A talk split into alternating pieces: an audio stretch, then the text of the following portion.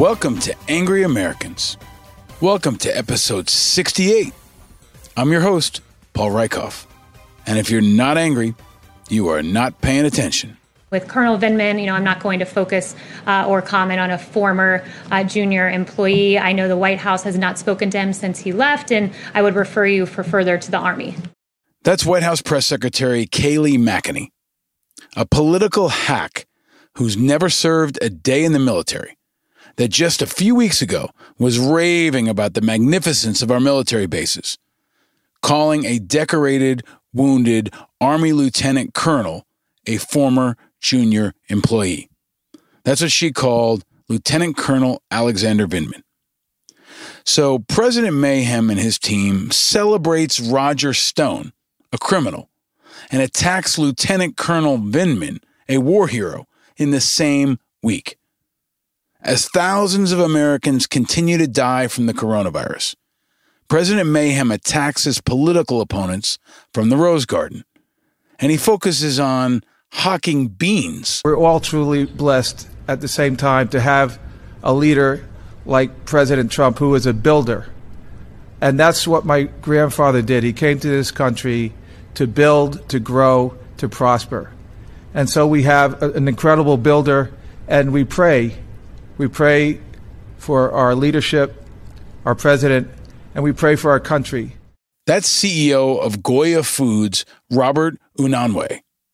If you missed it, it's been an especially weird and disconnected time at the White House.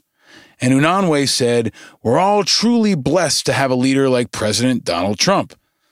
The only part he got right is that we need to pray for our country. The president is failing to address Russian bounties on U.S. troops. He's failing to stand with our allies. He's failing to protect us from the virus. He's failing to behave like a normal human being. And after that speech by the CEO of Goya, of course, boycotts of Goya happened. Predictably, but unpredictably, even for this crew. Trump and his daughter Ivanka posted photos of themselves with Goya products smiling from inside the White House. It's pathetic. It's pathetic to the point that our friend Chris Cuomo was driven to this. You tell me how a president in the middle of a pandemic has got time for this bullshit. Are you kidding me? Hawking products eh, at Goya, I don't care who it is. Resolute desk. This is what he's resolute about. Pandemic priorities. His daughter Ivanka, top White House advisor. Are you kidding me? Marketing for a brand following calls for boycotts after Goya's CEO heaped praise on Trump last week. On your dime, in the middle of a pandemic. They're selling beans. Are you, are you kidding me? Seriously. Seriously. This is not left and right. This is reasonable, my brothers and sisters. The guy's sitting on the Resolute desk with a bunch of Goya products. We hear you, Chris. We all hear you. America hears you. Stay angry, man. Because if you're not angry, you're not paying attention. Every single day Trump is in office, our enemies celebrate all around the world. They celebrate our weakness, our division, and our feckless, ineffective, despicable president. And our allies shed a tear. They're sad for us. They mourn for us.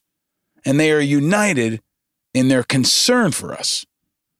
And music fans are particularly sad, overseas and here at home. There's no concerts this summer. None of the great music festivals, big and small, that make up summer and music in America. No Lollapalooza, no Electric Daisy Carnival, no Firefly, no Coachella, no Bonnaroo, no Stagecoach, no Outside Lands, no Austin City Limits, no Jazz Fest, no Voodoo. None of your local bands, your local symphony, your local favorite live music venue, your local park or waterfront. From EDM to country to folk to jazz to rock and roll to hip hop, it's all on pause, along with every music tour in America, big and small.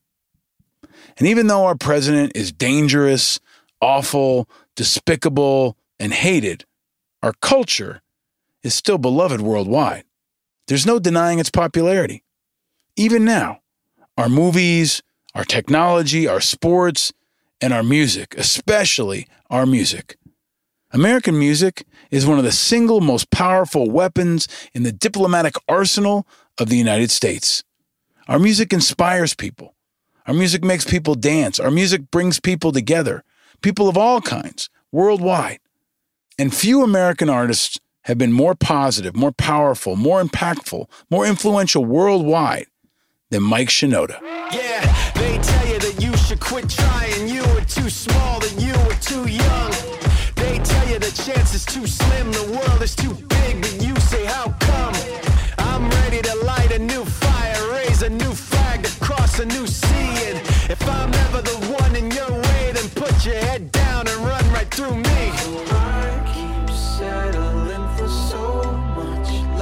As bad as Trump's been as a global ambassador for America, Mike Shinoda's been good.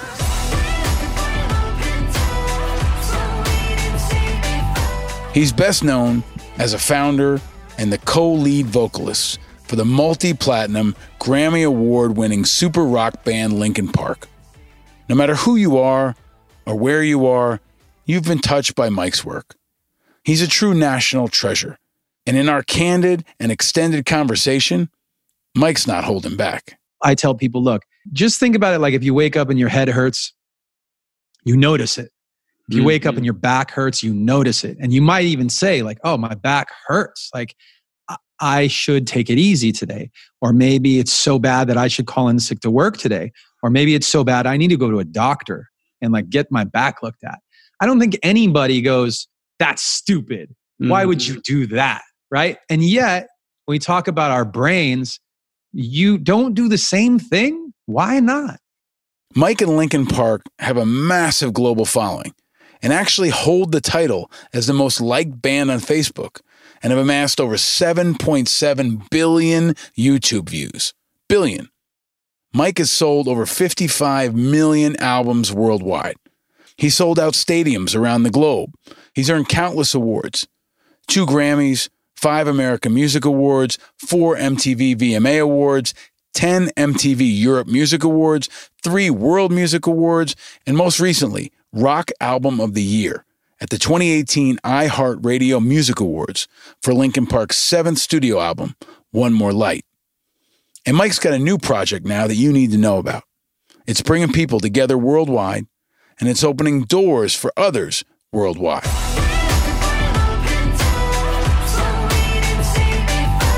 That's Mike's new track, Open Door.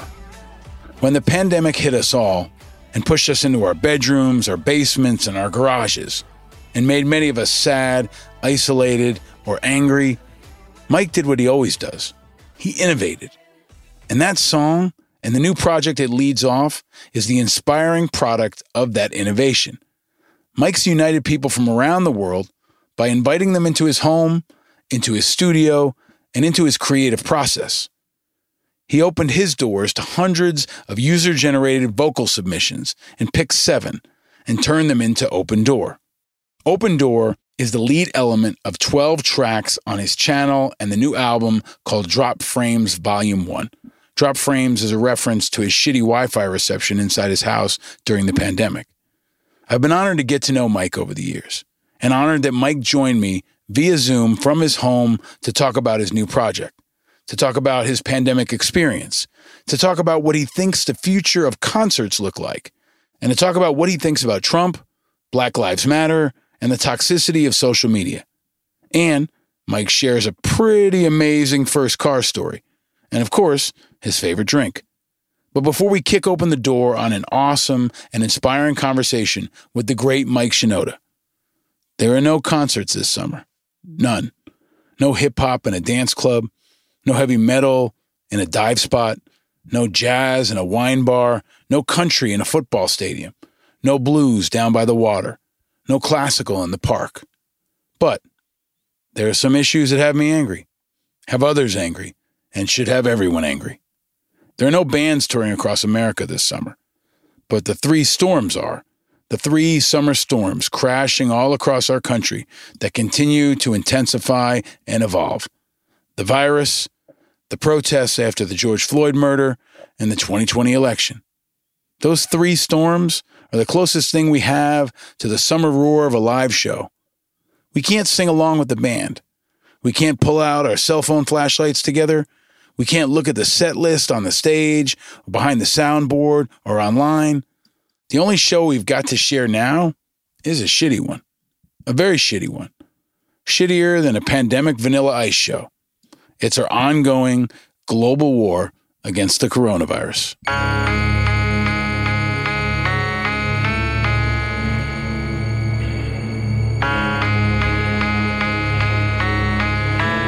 And that war against the virus continues to expand. There are over 13.4 million cases worldwide now, closing in on the entire population of Zimbabwe or Somalia. And at least 580,000 people have died, almost equal now to the entire population of Tucson, Arizona or Albuquerque, New Mexico. Poorer nations in Latin America, the Middle East, South Asia, and Africa now have a growing share of the caseload. They and the U.S. The only world tour happening this summer is the virus. And thanks to President Mayhem, who is the only guy in the developed world trying to have a summer tour, and thanks to a wide range of Trump backup singers and opening acts, America is still solidly at the top of the worst billboard chart in the world.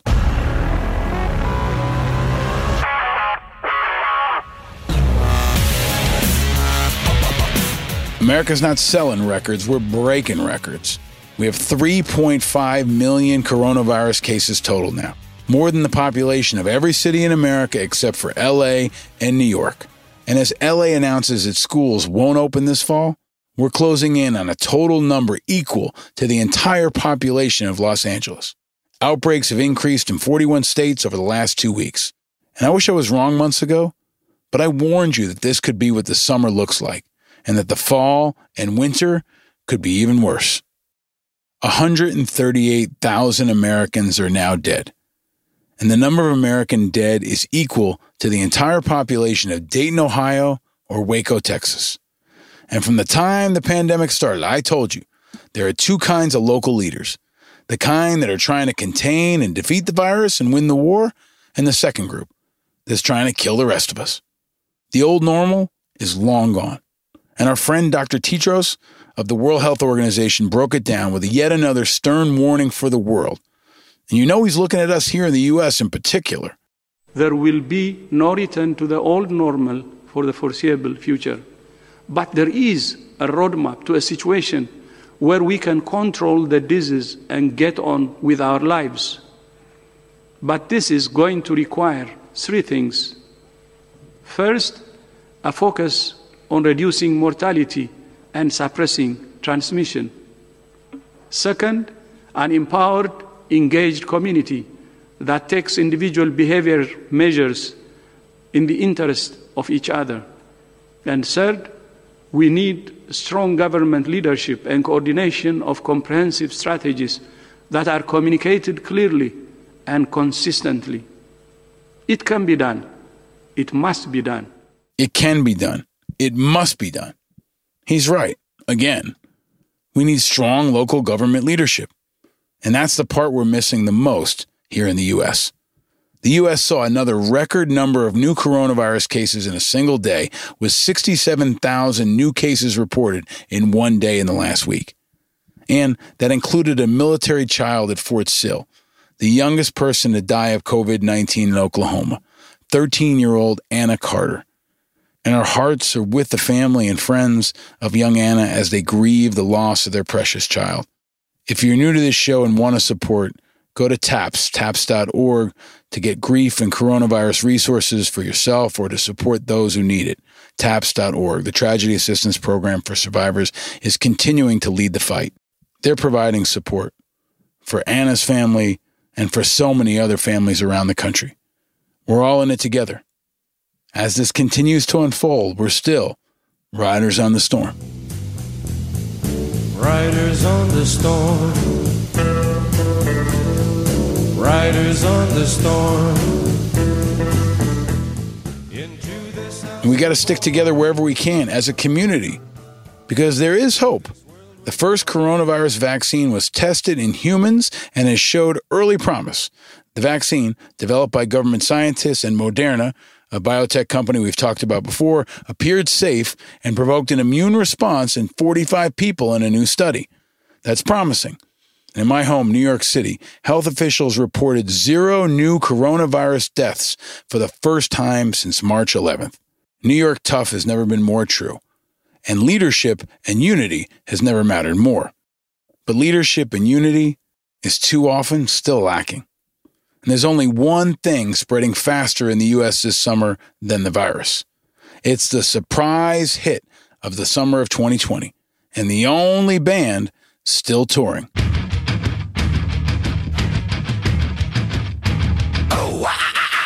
It's The Stupid, the biggest American band of 2020 so far. The Stupid. They're scarier than Gwar and worse than any garage band you've ever seen. And President Mayhem and his minions have been spreading the stupid all summer long. And if the stupid were a touring band, it would be like the Grateful Dead. It's everywhere, always. And this guy, he'd be like the king of the deadheads. But to be very clear, uh, we don't want CDC guidance to be a reason why why people don't reopen their schools. So that's Pence. Maybe he wouldn't be the king of the deadheads. Maybe he'd be the vice king, because there can only be one king, right? And of course, that should be President Mayhem himself. Thank you. That's audio of President Mayhem's trip to Walter Reed Medical Center this week. And you can hear tons of cameras clicking because, of course, it's a military photo op again, and he actually wore a mask. The Lone Ranger himself wore a mask. A black mask, complete with the presidential seal on it and the trademark Trump scowl. But please, don't give him any credit for this. Give Walter Reed leadership credit. They likely told him no mask, no visit, but he never misses a chance to use the military photo op. But he's finally wearing a mask. Too bad he didn't do it back in February or March. Imagine how different things would be now if he did. And now that Trump is finally wearing a mask, others are finally doing the same. Walmart is now requiring all customers to wear a mask beginning on July 20th. It's amazing they hadn't done that already, but they hadn't because of President Mayhem and because of people in his administration, like Vice President Pence and like Betsy DeVos, the Secretary of Education. She is what bad leadership looks like. And here's what DeVos sounds like. What are experts telling you about the appropriate level of transmission for a school before it has to shut down? Well, I know that that's an area that the CDC is helping to provide further insight into. Um, I, I, can't, as a non physician or a non medical expert, tell you precisely what to do in the case of one child in a classroom or five child, children in a classroom. But the, the key is every school should have plans for that situation to right, be able to pivot and ensure that kids can continue learning uh, at a distance if they have to for a short period You're the Secretary of, of Education. You're asking students to go back. So why do you not have guidance on what a school should do just weeks before you want those schools to reopen on what happens if it faces an outbreak? You know, there's really good examples that have uh, been utilized in the private sector and in and uh, elsewhere, also with frontline workers and hospitals, and all of that data and all of that information and all of those examples can be referenced not, by school okay, leaders. But I'm not hearing have, a plan who have from the, the Department of Education. Do you have a plan? But for, the, for what the, students the and plan, what schools should do? So schools should do what's right on the ground at that time for their students and for their situation.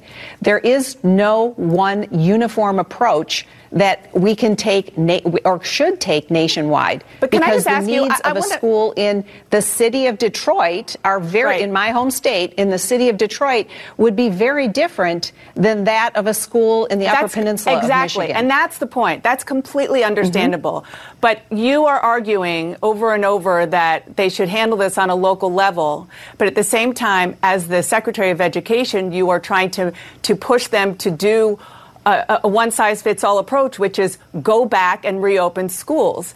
You can't have it both ways.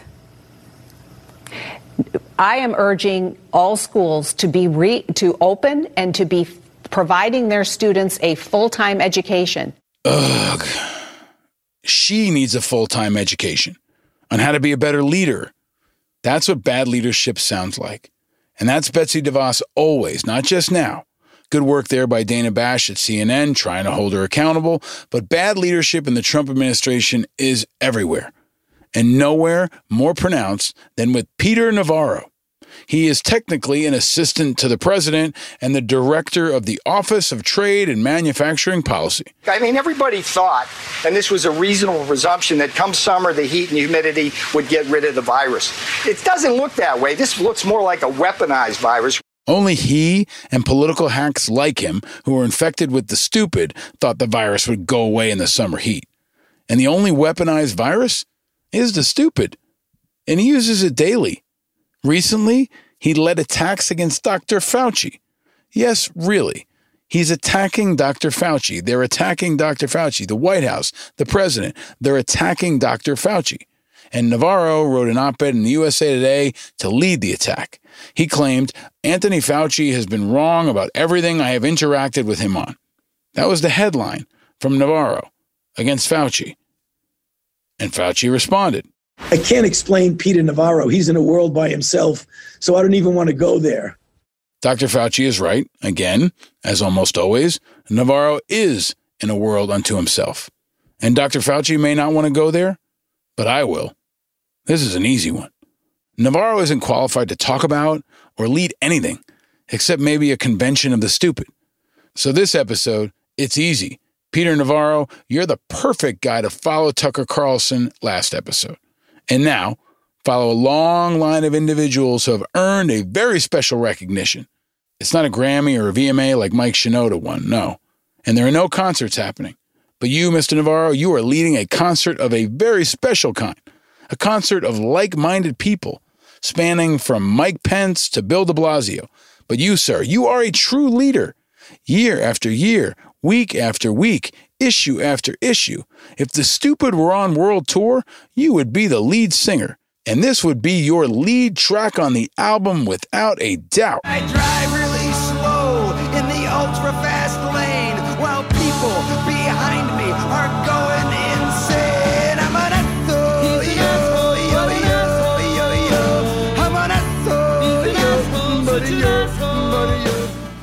That's your song, Peter Navarro. And if you got all the others together on the same stage, it would be like a lineup of the worst music festival ever created the anti Woodstock, Bizarra Paloozo, Dummaroo, Jerkchella. You'd have on that stage Georgia Governor Brian Kemp, who now has banned any policies implementing mask use in Georgia. South Dakota Governor Kristi Noem, we know all about her and Mount Rushmore. Acting Secretary of the Navy Thomas Modly, remember him? Florida Governor Ron DeSantis, still in the headlines for all the wrong reasons. Senator Rand Paul, been quiet for a few weeks, but don't worry, he'll be back. Vice President Mike Pence, we mentioned earlier, the mobs of morons taking guns to the Michigan Capitol to protest stay at home orders, and VA Secretary Robert Wilkie, the guy who pushed hydroxychloroquine on dying veterans on Memorial Day. The looters after the George Floyd murder, the radicals who want to eliminate the police, Paw Patrol, and The Wire, Mayor Disaster, of course, Bill de Blasio, Florida Congressman Matt Gaetz, Congressman Louis Gohmert, Vanilla Ice, and Tucker Carlson. You could all be on the stage together. A concert of the stupid. And at your concert, you would continue to infect more and more people. We warned you. Fauci warned you. Common sense warned you. But you didn't listen.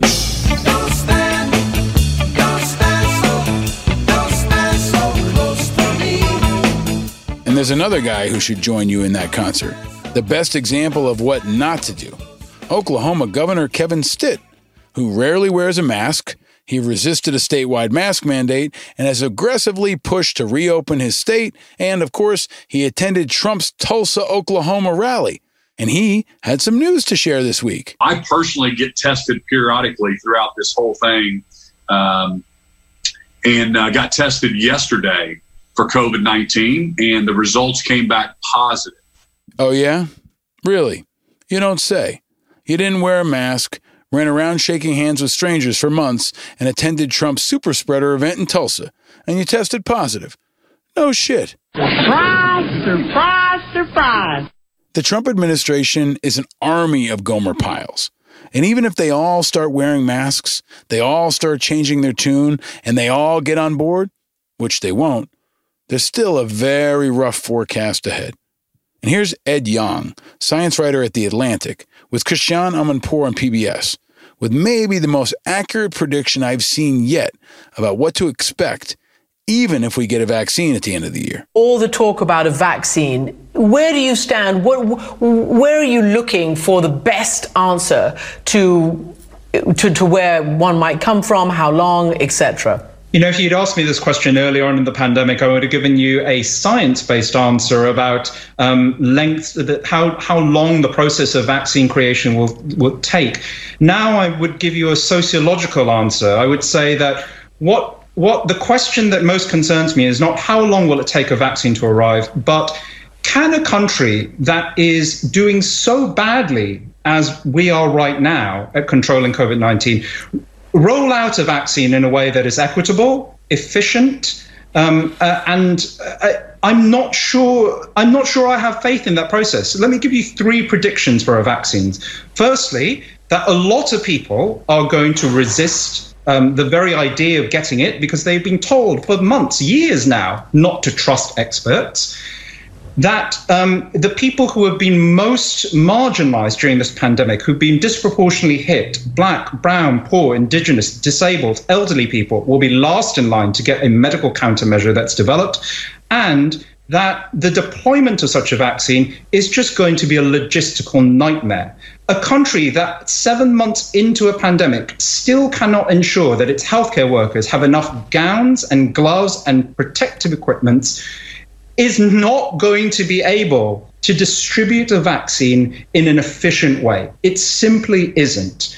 And so I worry a lot about even this um, this end game being another area we look back on with dismay. And we need stronger leadership. We need more equitable leadership if we are going to deal with this. We can't just rely on a biomedical um, silver bullet. He's right, unfortunately. So don't go buying tickets for any concerts in the fall or the winter just yet. And don't go buying tickets for baseball or basketball or football or your favorite band because we're not getting back to that stuff anytime soon. And we're not getting back to concerts and we're not getting back to sports. Talk to me so you can see oh, what's going on. What's going on? What's going on? As the protests continue across America, they're often filled with music and the closest thing we'll probably have this summer to a concert experience or to sports. And there's big news after our big sports show with Joy Taylor from FS1's The Herd in the last episode. Epically unpopular Washington owner Dan Snyder made it official and announced that the Washington football team is finally moving on from the offensive, racist, derogatory team name after financial pressure from sponsors and maybe more important, pressure from Native American activists who pushed the team to abandon the name. So finally, the day has come. Congrats and thank you to all the activists who never stopped fighting. They finally will be changing the name. The times they are changing. And what are they going to change to? Well, Sports Insider has some odds, and I'll rank them from highest to lowest. According to the odds makers, the number one most likely replacement name is the Red Wolves, which I think kind of sucks. Next up is the Red Tails. We talked about that last episode, named after the famed Tuskegee Airmen and the red tail planes they used to fly. After that, the Warriors. After that, the Generals. After that, the Presidents, or the Lincolns, or the Monuments or the Memorials, all incredibly boring and stupid names, or the Red Hawks, the Kings, the Americans, the Veterans. Someone wants to actually, I'm a veteran and I don't want the football team called the Veterans. The Roosevelts or the Jeffersons. I think most of those are pretty terrible. Those are the odds, and those are some of the contenders. Whatever they're called, I look forward to watching the New York Giants stomp them with regularity. But the times they are a changing. And there's more good news no live fans will be allowed at Philadelphia Eagles or Phillies home games. The message is clear. when it comes to Philadelphia sports, as most sports will probably follow, they're shutting it down.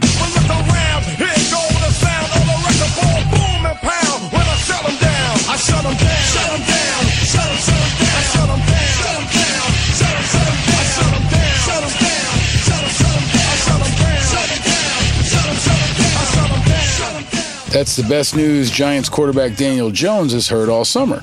But there'll be no crowds in Philadelphia and in most cities around the country. And not a lot of good news when it comes to sports.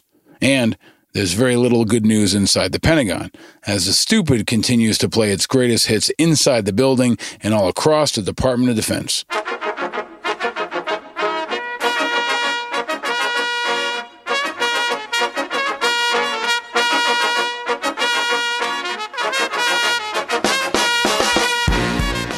And despite my best efforts and about a two or three day news cycle, there's been no movement on the issue of Russian bounties paid to kill American troops. There was a hearing, however, and here was Secretary Jesper answering questions from Congress. Have you received a intel briefing that stated that included the word bounty with respect to Russians uh, and uh, the killing of American men and women in uniform? Congressman, to the best of my recollection, I have not received a briefing that included the word bounty. Mr. Secretary, I really appreciate you saying that. Now, the next question then is and if you had, wouldn't that have risen to the level of importance enough for you to bring it to the President's attention? That would be an action item, wouldn't it? I mean, that would be so outrageous that, that you would bring that up the chain of command. If, if it was a credible report, that's important, a credible, corroborated report that had that used those words, uh, certainly uh, it would have been brought to my attention by the chain of command, by the chairman of the Joint Chiefs, and others uh, for action. It would have been, uh, and we would have taken upon that action in an interagency effort to make sure that we got we, we addressed it. They didn't address it, and they don't want to address it now. And in response to additional questions from lawmakers, Jesper acknowledged that he has been briefed on reports that Russia made payments, quote unquote, to militants to kill American troops. So, it should be no surprise that this is the territory we're in. Jesper sounds like Clinton back in the day saying, it depends on what the meaning of the word is, is. We should expect no less from Jesper. If he knew and did nothing, it's criminal. And Trump should have to answer the same hard questions before Congress, too, immediately. Anyone who knew and did nothing should be in jail. Trump lied, vets died. That's the hashtag. Remember it, repeat it. Don't let this story die. There must be accountability. Every person responsible needs to be held accountable, and I think needs to go to jail. At the highest level, congressional investigations have to continue to push, and if appropriate, push articles of impeachment. Just a little over a week ago, everybody in the media wanted to talk about the Russian bounty story. Now it's almost entirely out of the headlines, just like Trump would have hoped, just like Putin would have hoped. But remember, our enemies are celebrating. While Trump and Jesper and all their allies continue to play games, they continue to play politics with our troops, run from accountability, and put Trump's agenda ahead of our national security. And Chairman of the Joint Chiefs, General Milley, actually spoke about it this week. He said, quote, There's no doubt in my mind that foreign adversaries are trying to take advantage of the civil unrest in the U.S. There shouldn't be any doubt in anyone's mind. They're definitely trying to take advantage of that and all the weakness that President Mayhem has created daily. And Esper is backing him up. Esper lied, troops died. Jesper is the worst Secretary of Defense we've ever seen. He's a disgraceful political hack who continues to protect Trump instead of protecting our troops. If he knew and did nothing, he should be in jail. And there's no shortage of issues that he knew about and did nothing about. Because there's a story this week in Stars and Stripes, which, by the way, Trump is trying to defund, that showed a recently declassified Department of Defense document revealed that the Pentagon knew that troops were exposed to multiple toxins and hazards that have led to hundreds of cancer cases and dozens of dead veterans who deployed to Uzbekistan. I bet you didn't even know we had troops in Uzbekistan. But recently declassified DoD documents show that the Pentagon knew troops got exposed to all kinds of toxins and hazards when they were deployed to Uzbekistan in the early days of the War on Terror. And of course, Department of Veterans Affairs is denying most of them care and disability. There was a base called Karshi Khanabad or K2. It's a former Russian air base in southern Uzbekistan that had a border with northern Afghanistan. And after the 9 11 attacks, the U.S. put a camp there, Camp Stronghold Freedom at K2. It was used to support combat missions from 2001 to 2005. And vets described a toxic environment where pond water glowed green and black sludge oozed from the ground. And the government posted massive white and yellow signs warning troops to keep out of certain areas due to chemical agents. So they knew, and they denied it. On another story, they knew and they denied it. So this applies now to multiple stories in the last month. Esper lied and troops died. Trump lied, vets died. And meanwhile, $10 billion in DoD money has been diverted to the border wall since last year. And there's a massive Navy ship burning in San Diego. The USS Bonhomme Richard has been on fire for a couple of days. It's an 840 foot amphibious assault ship that was burning for days. The fire started in its low area where armored vehicles are parked and where heavy duty cardboard boxes, rags, and all kinds of other stuff was being stored. And it quickly went up the well deck into a wide hangar area and took off from there. At one point, the fire reached 1,000 degrees. 60 sailors and civilians have been treated for minor injuries and heat exhaustion and smoke inhalation. It's probably something you haven't even seen. I'll have more later in the show on how you can help. But have no doubt, Secretary Jesper does not have it under control, and our enemies are celebrating. But there is some good news, some good news worth celebrating, some good news you probably didn't see in the midst of all the Goya madness. For the first time in history, a woman has graduated from Army Special Forces training. The New York Times first reported that a woman, an enlisted National Guard soldier, neared the finish line of Special Forces Qualification School known as the Q Course. The training gets broken up into six phases, which focus on things like small unit tactics, language, cultural training, unconventional warfare tactics, and more. She was in the final stages of training in February and completed it in June. So history has been made the first ever American female Green Beret. Tremendous. So, despite the failed political leadership at the top, there is still tremendous leadership throughout our military. And it underscores that the DoD and the VA could have been a powerful lineup. They could have combined to make incredible music. They could have been Linkin Park and Jay Z. They could have created the public pandemic response equivalent of Numb Encore, the song that mashed up lyrics from Linkin Park's Numb and Encore by Jay Z. It was a huge hit. You remember that one. That's what the VA and DoD could have been. Instead, it's a disaster. And so is VA leadership. And there's some truly insane news this week.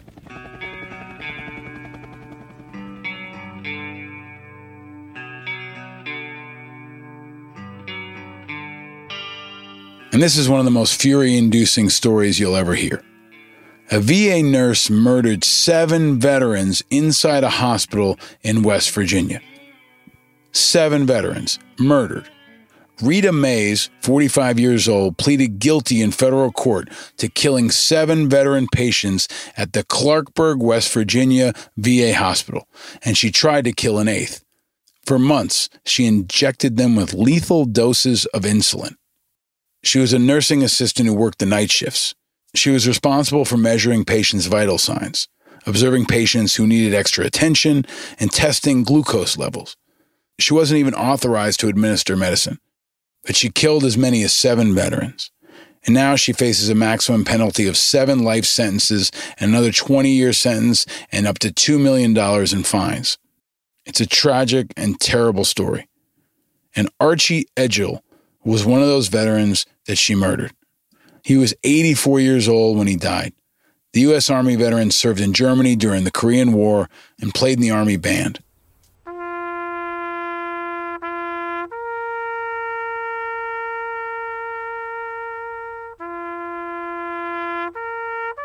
The loss of life inside VA hospitals and across America outside of VA hospitals is one of the greatest underreported stories of this entire pandemic. If you're a regular listener to this show, you've been tracking it. If you're not a regular listener, consider yourself informed.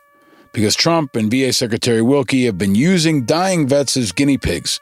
Last episode, I told you about the smoking gun at the Southeastern Veterans Center outside of Philadelphia. For two weeks in April, a drug regimen that included hydroxychloroquine, was routinely dispensed at the struggling Veterans Center and even used on patients who hadn't been tested for COVID 19. But up to 30 residents received the drug. It's outrageous, disgusting, and possibly criminal, and there's frankly not much to report on it after last episode. And I said it, a scandal like this would normally bring down most presidencies. And this is another one they're hoping you won't notice. We need immediate congressional investigations and swift action and jail time for anybody who could have prevented a single death. And again, articles of impeachment too. If appropriate, bring it forward. Trump lied and veterans died. Wilkie lied and veterans died. Don't let this story die. There has to be responsibility and accountability. And the COVID situation across the VA system continues to be dynamic. And as expected, after rushing to reopen, now the VA is walking back the openings. Predictable, preventable, and dangerous. And the new numbers are awful. Veterans' deaths at the VA are up 50% since June 1. You're probably not hearing about this. It's the side of the pandemic most Americans don't even know about. But if you're not angry, you're not paying attention. Active cases are up 356% since June 3rd, but they've only tested 376,000 people nationally and only 10,000 roughly each day nationally. So, one of the largest agencies in the federal government can only test 10,000 people a day. And New York State continues to average six times that daily. We have a massive testing problem in this country, and nowhere is it more apparent than the VA. And after rushing to reopen, VA numbers are popping all across the country in the places you'd expect Texas, Phoenix, Arizona, San Antonio, Texas, Orlando, Florida, Houston, Texas, Atlanta, Georgia, Charleston, South Carolina, Tampa, Florida, Temple, Texas, Miami, Florida. That's just the top facilities, but they're all in the places you'd expect Texas, Arizona, Florida. As expected. The VA could have been part of the solution. But thanks to Secretary Wilkie and President Mayhem's failed leadership, the agency is part of the problem. But maybe it actually could have been worse. Remember Dr. Ronny Jackson, the White House physician and Trump's nominee in March of 2018 to replace then fired VA Secretary David Shulkin? Jackson was called the candy man inside the White House because he would hand out Ambien, Provigil, and other prescription drugs like they were candy. Remember this guy? Explain to me how a guy who eats McDonald's and Fried Chicks and all those Diet Cokes and who never exercises is in as good a shape as you say he's in. It's called genetics. I don't know. It's uh, some people have uh, you know just great genes. You know, uh, I told the president that if he had a healthier diet over the last uh, 20 years, he might live to be 200 years old. I don't know. I mean, uh, he uh, he has incredible he has incredible genes. I just assume. I mean, you know, if if I if I didn't watch what I ate, I, I wouldn't I wouldn't have in the the cardiac and overall health that he has. So he's very healthy despite those things, and I don't think that he does that anymore. I mean, you know, I mean, he's going to the White House now. He's he's eating what they're what the what the chefs are cooking for him now, and they're cooking a much healthier diet for him now. And we're going to continue to work on that and make that even healthier. But uh, I would say the answer to your question is he has incredibly good genes, and it's just the way God made him. Yeah, that guy, the guy who said Trump was in great health and said he weighed 239 pounds and said he has incredible genes. Well, all that praise for Trump a few years ago has finally paid off for Ronny Jackson. After strong support from Trump, Dr. Ronny Jackson won the runoff primary for Texas's 13th congressional district, and he looks to be heading to Congress after winning the Republican nomination in what is a very deeply red Texas district. Jackson got roughly 56% of the vote, and he defeated Josh Winegarner, a lobbyist, in the race to replace Mac Thornberry, who's retiring after 13 terms. Trump congratulated the former White House official on Twitter and spoke to him on the phone. And Dr. Ronny Jackson, the worst doctor this side of Rand Paul, told Fox News that wearing a mask is a quote, personal choice. And I don't wear a mask that often, to be honest with you. That's what he told Fox News. Think about how much more jacked up the VA would be if Dr. Ronny Jackson was running it right now. Better the Texas 13th congressional district has him than the VA. But he's another gem who's going to soon be representing the American people in Congress. And speaking of elections, the third storm raging across our country that normally sells out arenas is staying below the radar. It's not drawing crowds, and, like most bands, is working from the garage or basement. I'm talking about the 2020 election. Now, the GOP and Democrat conventions are only about one month away, and they usually have pretty big concerts, live music at them, and before and after almost every night of programming. I've been to both conventions for the last three elections, and I've seen live music performances ranging from Charlie Daniels and Kid Rock to the Black Eyed Peas and the Foo Fighters. But music is always a part of the conventions, and we'll see what it looks like this year. One guy that seems to have a concert only for himself is Kanye West, who is apparently qualified to appear on ballots in Oklahoma as an independent candidate for November's presidential election. Some representative for West filed the necessary paperwork and paid the $35,000 filing fee on Wednesday. Kanye was one of three independent presidential candidates to pay the filing fee prior to the deadline. The others were concert pianist Jade Simmons and cryptocurrency entrepreneur Brock Pierce. So, my fellow independents, this is what we got Kanye, a concert pianist, and some cryptocurrency person. If you're just joining us, Kanye, who is, of course, married to television star Kim Kardashian, announced his candidacy on the 4th of July.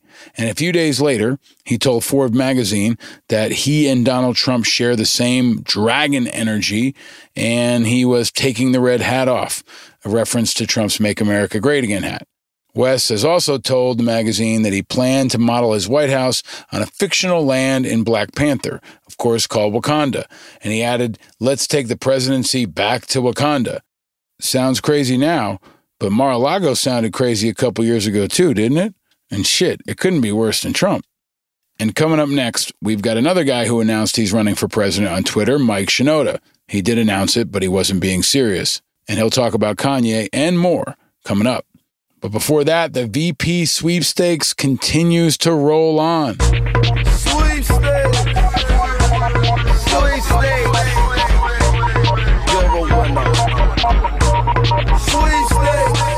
And there's a great series that you should check out called Veep Stakes at Slate.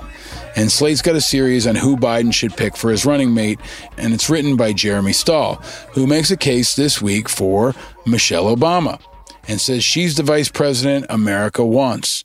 She's the one black woman that you haven't heard Biden talk much about, but the one person that everyone would probably love.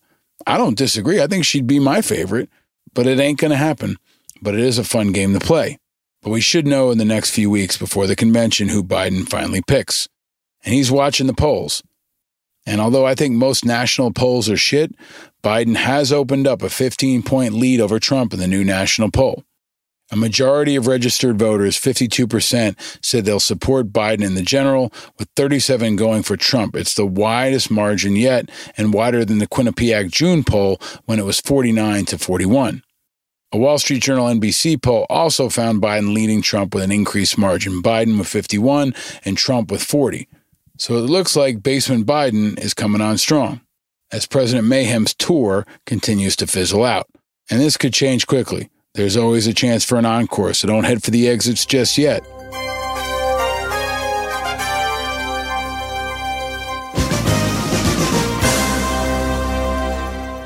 There's no live music shows, no concerts to inspire us this summer. But there are helpers. And it's the theme of this show, especially now, the greatest time we'll see in our lifetime for helpers and heroes to emerge. And sometimes those helpers can be the smallest among us. On July 9th, an amazing little boy stepped up. Six year old Bridger Walker saved his little sister's life.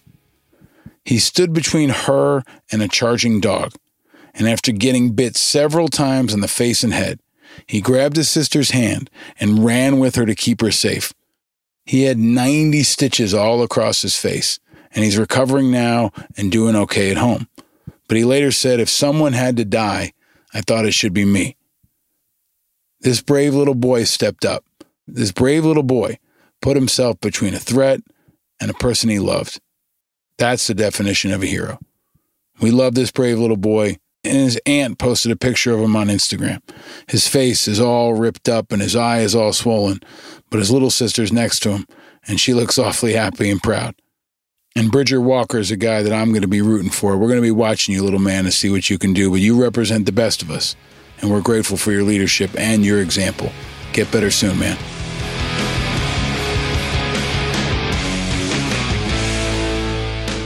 The helpers are out there, the leaders are out there, the disruptors, the creators, the trailblazers, the elders, and the icons. And when the history books are written, they'll remember their names. And just like Bridger, there's another name that will always be remembered Mike Shinoda. 10% luck, 20% skill, 15% concentrated power of will. Mike Shinoda is a true creative genius and one of the great artists of our time. An artist that spans genres, geography, and generations. Mike's a songwriter, performer, record producer, film composer, and a visual artist. He has a BA in illustration and a doctorate of human letters from the Art Center College of Design.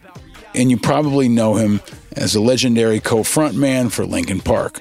And in 2005, Mike launched Fort Minor, his first solo project, which I loved. It came out as soon as I came back from Iraq, and it was a soundtrack for my life at the time, and to some extent still is. My drives, my workouts, my writing. It also had the track Kenji, which powerfully, personally, courageously described the experience of a Japanese American family during the Japanese American internment camps of World War II. Kenji was inspired by Mike's grandfather, a Japanese American leader that was put into one of those internment camps.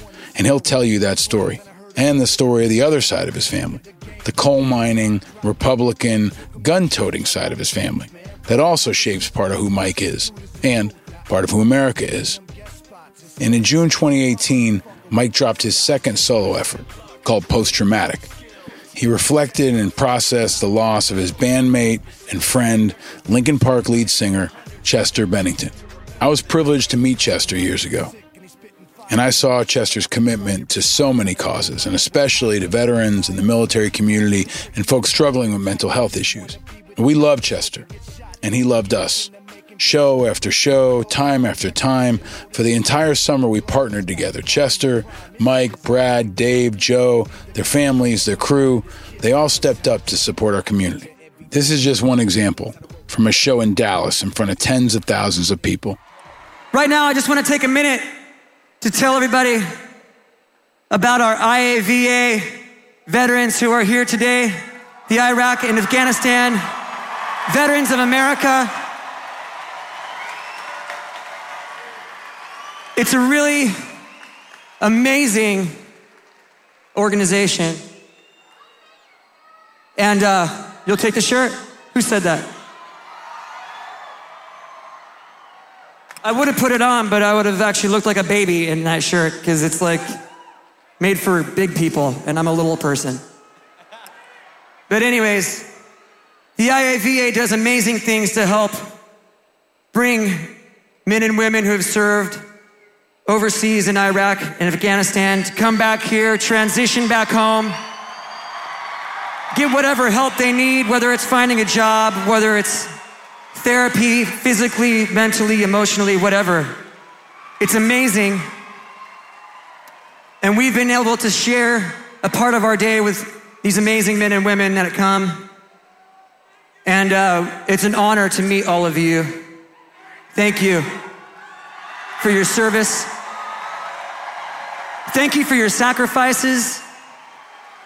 Thank you for protecting our country from fucking crazy people who are fucking assholes. Hey, you can be an asshole in this country, but we don't give a fuck. Don't come over here and kill us, though. Here's the thing you guys, the men and women, the armed services, armed forces, you guys make like nights tonight like this, nights like this possible. And I mean that. We get to make crazy music. It's loud. We get to say whatever we want to say. You guys get to fucking feel however you want to feel and say whatever you want to say. Because of these men and women, and we thank you very much from the bottom of our hearts. Chester was gentle and thoughtful. He met thousands of vets through Linkin Park's partnership with us at IAVA. He was always patient and kind, and he always took so much time to hear our stories. Chester felt them, absorbed them, channeled them. Night after night, he listened, city after city. Chester and Mike and the guys would stop the show and ask thousands of people to pause and think about us, our country, and our cause. the guys in Linkin Park joined us on the Convoy to Combat Suicide tour. We had other artists supporting us too, like Lady Gaga, Korn, Avenged Sevenfold, NASCAR driver Cale Connolly, and some Major League Baseball teams. But the goal of the tour was to pass the Clay Hunt SAVE Act and to get President Obama to take executive action to battle suicide. And thanks to their support, we got it done. The Clay Hunt SAVE Act passed. On February 12, 2015, President Obama signed the Clay Hunt Suicide Prevention for American Veterans Act into law. It broadened VA and third party support for veterans and extended combat eligibility for VA hospital care for an additional year. And Linkin Park also created a song and dedicated it to our community. They worked with us to create a video for the powerful song Wastelands, and they dedicated it to the troops to help tell our story.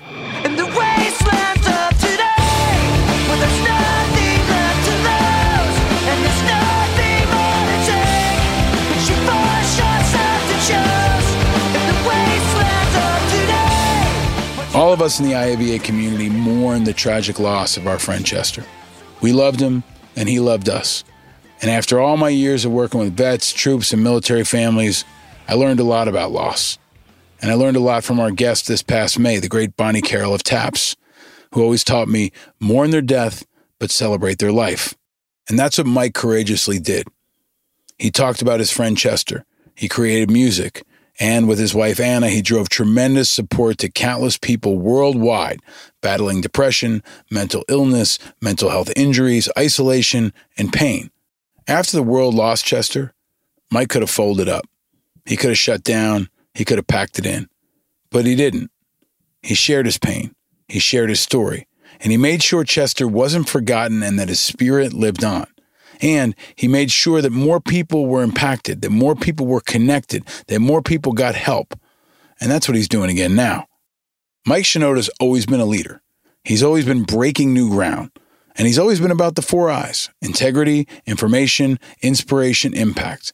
When the pandemic hit, it was no different. Mike did what he does best he made music and art. This time, he did it live in real time with the help of thousands of fans online via Twitch. He'd do it at 10 a.m., five days a week, despite his shitty Wi Fi reception at his house. And it was a boost of light for countless people worldwide. Light to contrast the darkness, light to contrast the heat. And he's going to share with you how he did it and what comes next. These collaborations fuel his official transmission. He's going to share how he did it and what comes next for him and for music. He's also an entrepreneur. He created Machine Shop Records, and he's an activist and a philanthropist. With Linkin Park, he created Music for Relief after the 2004 Indian Ocean tsunami. It's a 501c3 charitable organization that's dedicated to providing aid to survivors of natural disasters and the prevention of disasters through environmental programs. Since its inception in 2005, Music for Relief has raised over $8 million for victims of earthquakes, hurricanes, wildfires, and tsunamis, from Bangladesh to Haiti to California. And Mike was recognized for his leadership with the Japanese American National Museum Award for Excellence. And he has an honorary doctorate from the Art Center College of Design. Mike's performed with brilliant icons, ranging from Jay Z to Paul McCartney.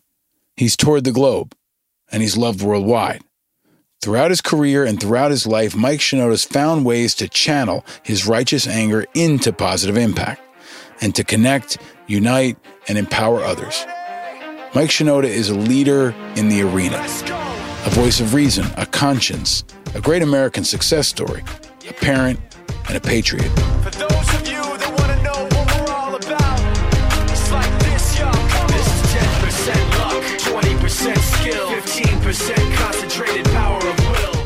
Angry Americans continues our groundbreaking focus on the fighters on the front lines of our three storms the virus, the protests, and the election. And in this episode, we've got an important, inspiring, iconic guest that understands what it's like to be the man in the arena and in the stadiums and on the biggest stages in the world. A leader respected and loved worldwide, a true innovator, and an iconic angry American. Mike's a guest that shaped America's past, is shaping our present, and is constantly shaping our future. The future of music, the future of art, the future of activism, the future of technology, the future of community. He's a leader that always brings the four eyes that define this show into every single thing he creates. It's a beat of integrity. It's a mic of information. It's a rhyme of inspiration and a concert of impact. This is 10% luck, 20% skill, 15% concentrated power. Traditional concerts are on pause, but music is not. Creativity is not. Community is not. These insanely tough times are creating incredible art, and Mike Shinoda is leading the charge for all of us, with all of us. Welcome to a discussion about art, inspiration, and creativity in the pandemic. Welcome to a conversation about the future of live music. Welcome to an exploration of creativity after pain, in the midst of adversity, and defining the future of what it means to be an artist, a creator, and an American. Welcome to Angry Americans, episode 68.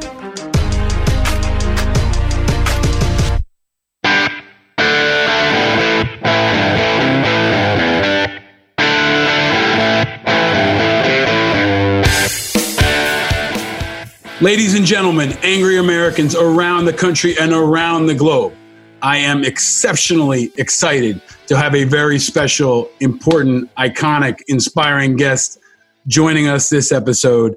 Uh, a guy I've been a fan of for a long time. I've been honored to get to know, and I am always inspired by the great and powerful Mike Shinoda. Thank you, man. Great and powerful. Wow. That was like a that was like a little a little extra um, boost of electricity at the end. I was the rest of it. I was like following you. I'm cool, cool, and then and then that. Thank you. Well, Appreciate coming from you, man, I feel like I need a sound effect or something to bring you in, man. I appreciate that, PJ. Yeah, man. But it's great to see you. Great to talk to you. Um, you know, it's it's been a wild couple of months, and you and I have stayed in touch over the couple of years. Um, but I'm just honored to have you with us, man. Ever since I started the show, I've always wanted to have a conversation with you because you you really are so dynamic, doing so many different things. We're going to get into all of that. Um, but the first question I ask everybody, Mike, since we're in this pandemic, is where are you and how are you, and what's this last couple of months been like for you and the people close to you, man? Um, I'm at home. I'm in Los Angeles, uh, and I'm good. Uh, we're generally doing pretty good. I have kids. Um, they're they're uh, younger than teen, um, and they uh, and I'm married. My wife is. Um, we're all we're all doing pretty good. It's funny that with the uh, with the quarantine, I have asthma. The kids have it like a little worse than me. So we've been keeping a really strict quarantine, not going out uh, unless it's like we'll go out to get groceries and to get uh, pick up food. Um, occasionally now see some other families, uh, but but a lot of our you know in terms of you asked like how am I doing? A lot of, of that is uh, built into the to the album that that we'll talk about a little bit and the in the live stream on Twitch, which is connected, and um, also the the the like with if you've got kids, you know, part of your well being is like how good are the kids doing? Are the kids doing like if the kids are doing badly, and if your wife's doing badly, then you're probably doing badly. Right. Um, thankfully, my my family's doing well. You guys have an amazing family. Your wife's a great advocate for causes, and and you know I, I've had the honor of being around you guys on tour. You know, we did a partnership together. I was looking back on it. It was summer 2014 is when we kicked off the partnership. I'm glad you put the date on it because I was I couldn't I didn't look it up and I was trying to remember uh, when that was and we really I didn't really know you other than the few I'd seen your appearances on. Uh, mo- it was mostly like CNN stuff, and um, I was so impressed with IAVA and the and the and the folks that were with you and the folks that were involved with it and the connection that we all had with meeting the vets. We would meet people um, before each. It was before the shows, right? It wasn't. Yeah. Yeah. Um, I remember that because they would sometimes they would give us like a gift or give us like a coin or give us uh, like a, a a piece of uh, memorabilia or uniform, like something, some piece of their history, and it was so deep. It was so powerful. Um, every single night we looked forward to that, man. Yeah, it was June 2014. You and I launched the the partnership on Real Time with Bill Maher. Right. Which was like I, I think we uh, we had hooked up before that. You were nice enough to host me at the studio when you were cooking some stuff up, and we met through a mutual friend, right? And uh, I think they were shooting Bill Maher like in the Price is Right studio or something. So we were like, that was so weird, right? Yeah, that Yeah. studio is so crazy because they've got those. You know, you're there. I was nervous. Um, I'm not usually su- super nervous for interviews, but that one because it was so out of my norm and out of my comfort zone. Um, I was really, I really wanted to do a good job and and to like get my, you know, my point of view across and get the things that I was there to talk about across. And then you're walking in the place and it's like, oh my God, there's the like Wheel of Fortune or whatever it was. Like, these cool shows that Yeah. everybody kind of knows what that stuff looks like. Yeah, like Plinko is back there and stuff. Like all these weird looks like look like look like looks like a float back there. All these different sets that come in and out. But yeah, man, that, that's an intimidating show. Like I've done a lot of shows. You've been in front of you know millions of people over the years, and and uh, you know when you roll out into that kind of Shark Tank with a live studio audience and it moves really fast is one of the more intimidating shows I've been on. But you and I got to launch that campaign. Then we did. Um, you know, it was part of our con- convoy to combat suicide and we did like dozens of shows man you guys were always so gracious and and so humble and so kind but there was always a real family atmosphere around the tour and even now you know prepping for this talking to your team again reconnecting it was like getting to know old friends man um, but you did you know every time you guys were there to say hello and to hear their stories and i remember the 9-11 show was so powerful in california when you guys had everybody wearing the shirts and you guys gave me a coin for the first time which was really kind of full circle. I remember where it was, man. It was back near your bus. And uh, it was a really, really special experience. But it cut to this feeling that I don't know if folks understand unless they're around your tour and around you all a feeling of family uh, and a feeling of love and support. And you're always involved in so many causes. So just because you mentioned it, I mean, any, you're great at uh, understanding emotion and channeling emotion that you're feeling and other people are feeling. Now you're doing it for really the world again in this new album. But any lessons learned from the last couple of months with your family and with your work that's helped you get through this, Mike? Well, I think in the last few years, I've had more of a, um, you know, I've, I've almost been forced to like really like talk about and think about mental health. Um, and it's one of the things that I, I learned and, and have taken away and tried to implement is just that mental health, we, you know, we need to think about it like physical health. And I think at this point, people are really, really worn out on that that phrase, mental health. They're worn out by we par- partially because of the amount of times it gets said in, in interviews and on the, in the news cycle and whatever.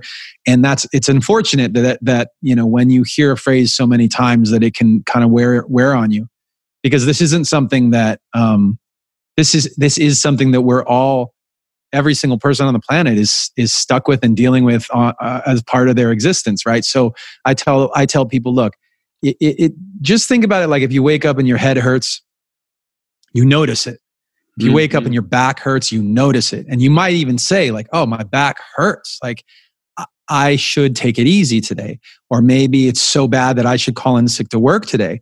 Or maybe it's so bad i need to go to a doctor and like get my back looked at.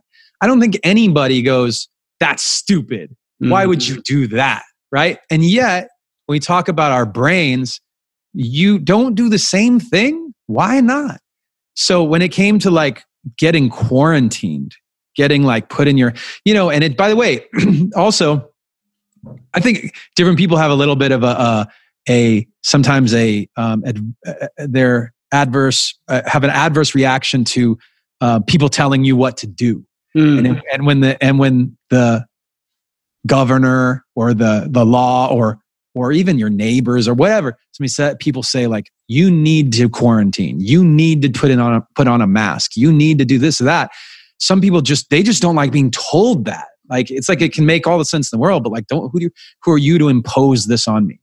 So there's that sense of like you know someone else telling you what to do mixed with loneliness Mm-hmm. mixed with fear and danger actual like there's really a thing going out on out there that's killing people and all of our lives get turned upside down So mm-hmm. for me, sitting at home with all of that stuff as the backdrop, I'm thinking, well, what's what's how's my brain doing? What am I feeling? I'm feeling like I'm feeling like I really want to see people. I have a loss of a sense of community. I'm feeling like every day is the same. I feel like Groundhog's Day. Mm. Like I wake up and like there's not as much to look forward to. There's not as many surprises because I'm not Mm. out in the world. And so what I did is I started um, actively seeking out community with my friends and with people online. I was live streaming here and there, and the live streams started to feel good. And so I made that a part of my schedule every day. That was just that's just a part of my day now from 10 a.m. to 1 p.m. Uh, every weekday. I go on Twitch and I, I make something from scratch every day. I love it. I love it, and it's inspiring, man. I mean, it, it's it's your entire career, and I imagine your life has been, you know, a series of evolutions.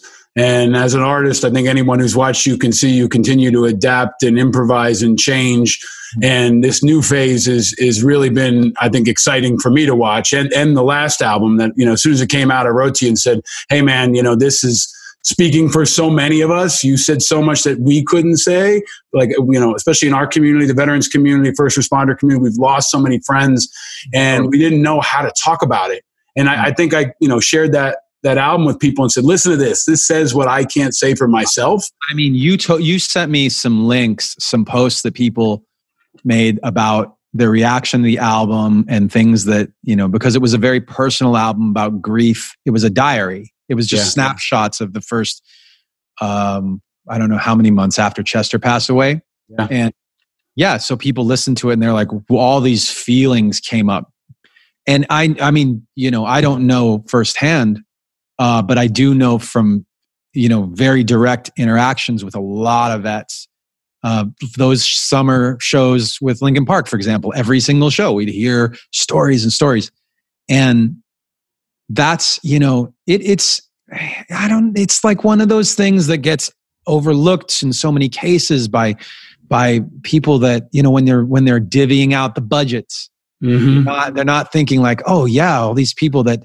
did so much excuse me did so much to help our you know our country and so did so much to protect our rights and our our people and now they just don't think about it they know where are those people now well there's there some of them are quarantined at home alone and they're dealing with mental health issues Right. they need something Right, right. Yeah, man. And, and and I think the one part that was so powerful that I never was able to communicate was especially we, we did the campaign together around the loss of Clay Hunt, a Marine who we lost to suicide. And the pain of having to tell that story over and over and over again, and his mother testifying before Congress, telling that story over and over again. And when you when you put that into a song, I cried. I remember exactly where I was standing in the gym when I heard it, and it, and it gave voice to so many people, but also gave hope, man, and inspiration and community. And that's what all of your shows did. A lot of vets said to me, and, and you need to hear it, and your fans need to hear it. Folks said to me, you know what? I came to a show, I was having a shitty day, shitty month, shitty year, and I felt like somebody gave a damn about me. And you and Chester and the guys, the, the interpersonal uh, connections, but also from the stage, stopping entire shows of 10,000 people saying, hey, look out for each other. That was really, you know, it was ahead of the curve, man. Now here we are living in this, this new pain. I think that, that that has enabled people and empowered people to, to deal with it in a way that's really a tremendous public service, man. And, and, and I need you to hear that from me, and folks need to know that. You all saved lives, and you continue to do that now, even during the pandemic. I'm sure people are reaching out and finding that connection to you and your work. i appreciate that thank you So I got to shift gears. It is Angry Americans. Got a series of questions. We're all quarantining, and uh, some of us are having cocktails. We're working out. We're playing music. Mike Shinoda, what is your drink of choice? Your adult beverage of choice, or your drink of choice? I I love this is such a funny question because I don't know why I don't get asked that ever. Um, I'm a little more of a whiskey guy. It's usually like whiskey or wine. Like if Hmm. it's like a nice dinner or whatever, then it's probably wine.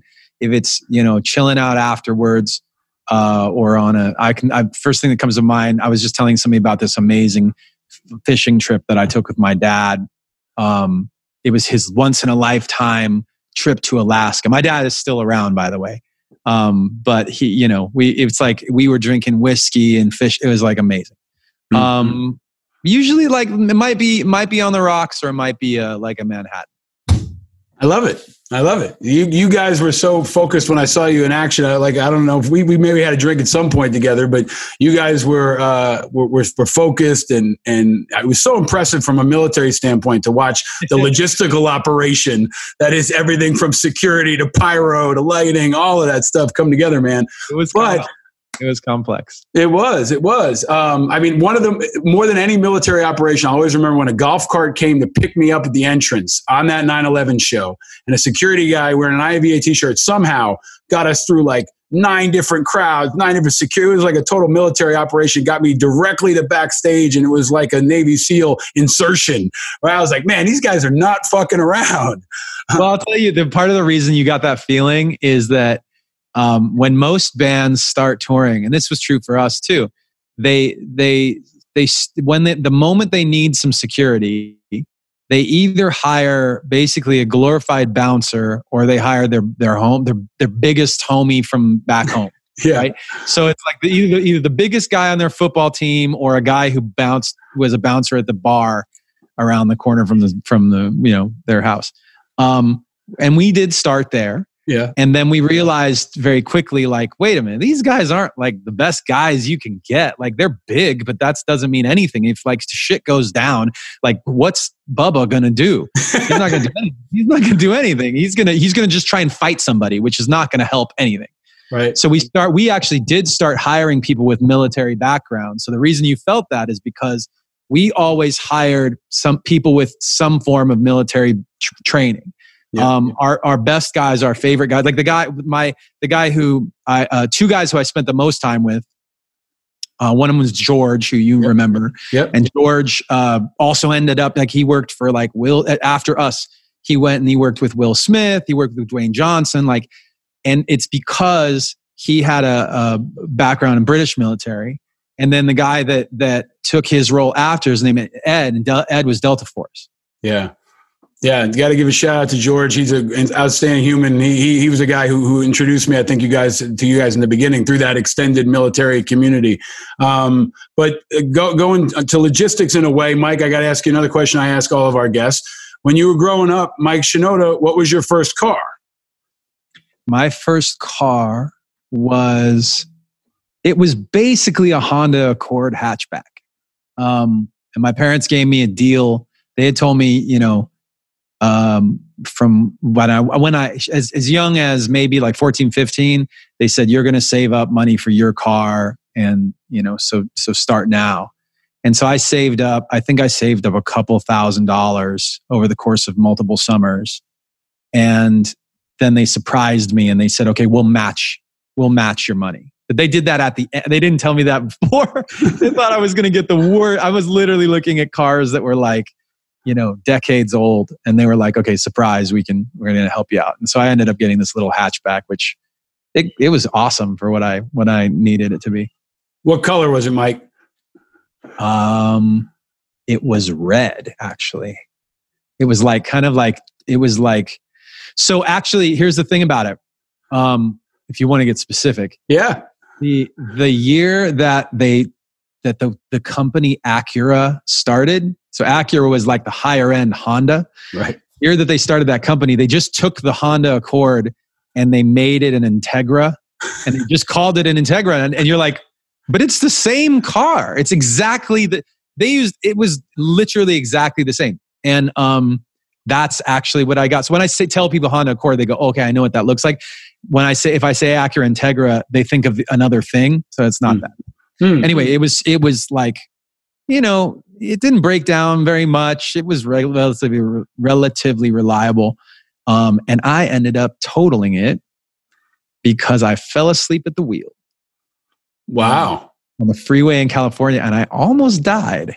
Um, I was like up all night the night before with friends, and like an idiot, I was trying to drive from LA to Santa Santa Barbara in it, and I fell asleep at the wheel. And I first I fell asleep, and then I woke up.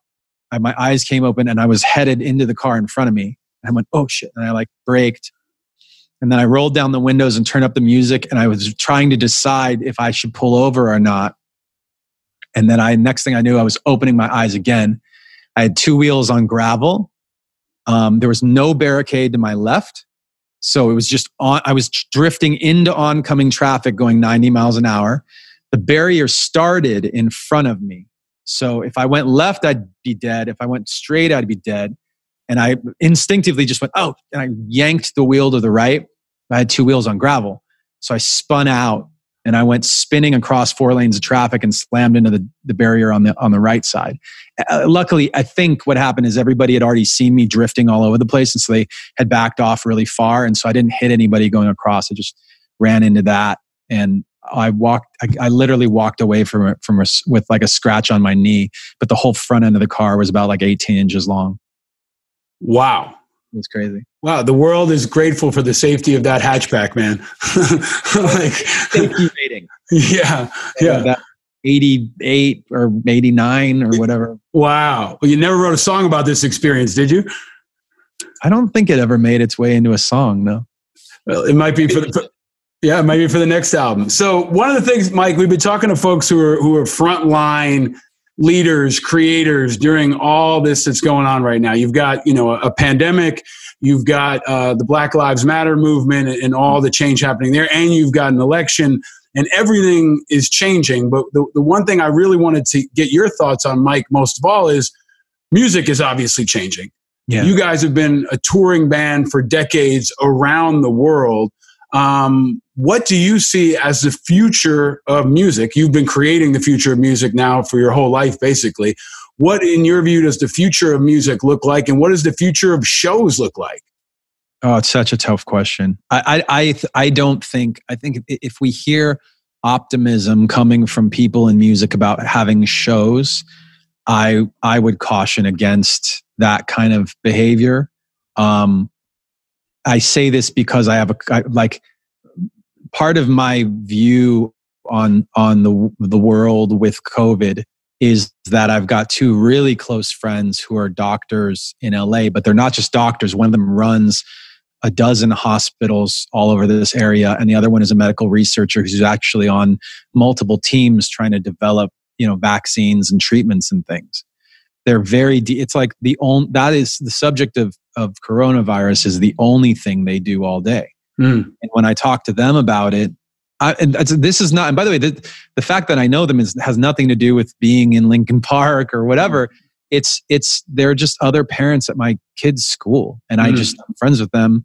And when this whole thing started happening, and they basically disappeared because they were so busy, um, I would text them once in a while, like, "Hey, you know, we're thinking about uh, having a play date with another kid, like putting my kid with another kid, masks on, and blah blah blah. Like, what do we do? So they would give me these advi- this advice along the way, and just from from just asking them all these questions and get wrapping my head around their views on on COVID as parents, I can say like, uh, there's no part of me that wants to put fans and crew members parents and children in harm's way by try, by by enticing them to get together in a large number with a concert. Um, it's just not it's not happening anytime soon. Even if we move to treatments, which are more likely than vaccines, even with treatments, getting hundreds or thousands of people together is a terrible idea. And I would feel guilty being the one who's instigating that event personally. So with that said, do I think virtual concerts are the way? Do I think, you know, live streams of concerts are the way?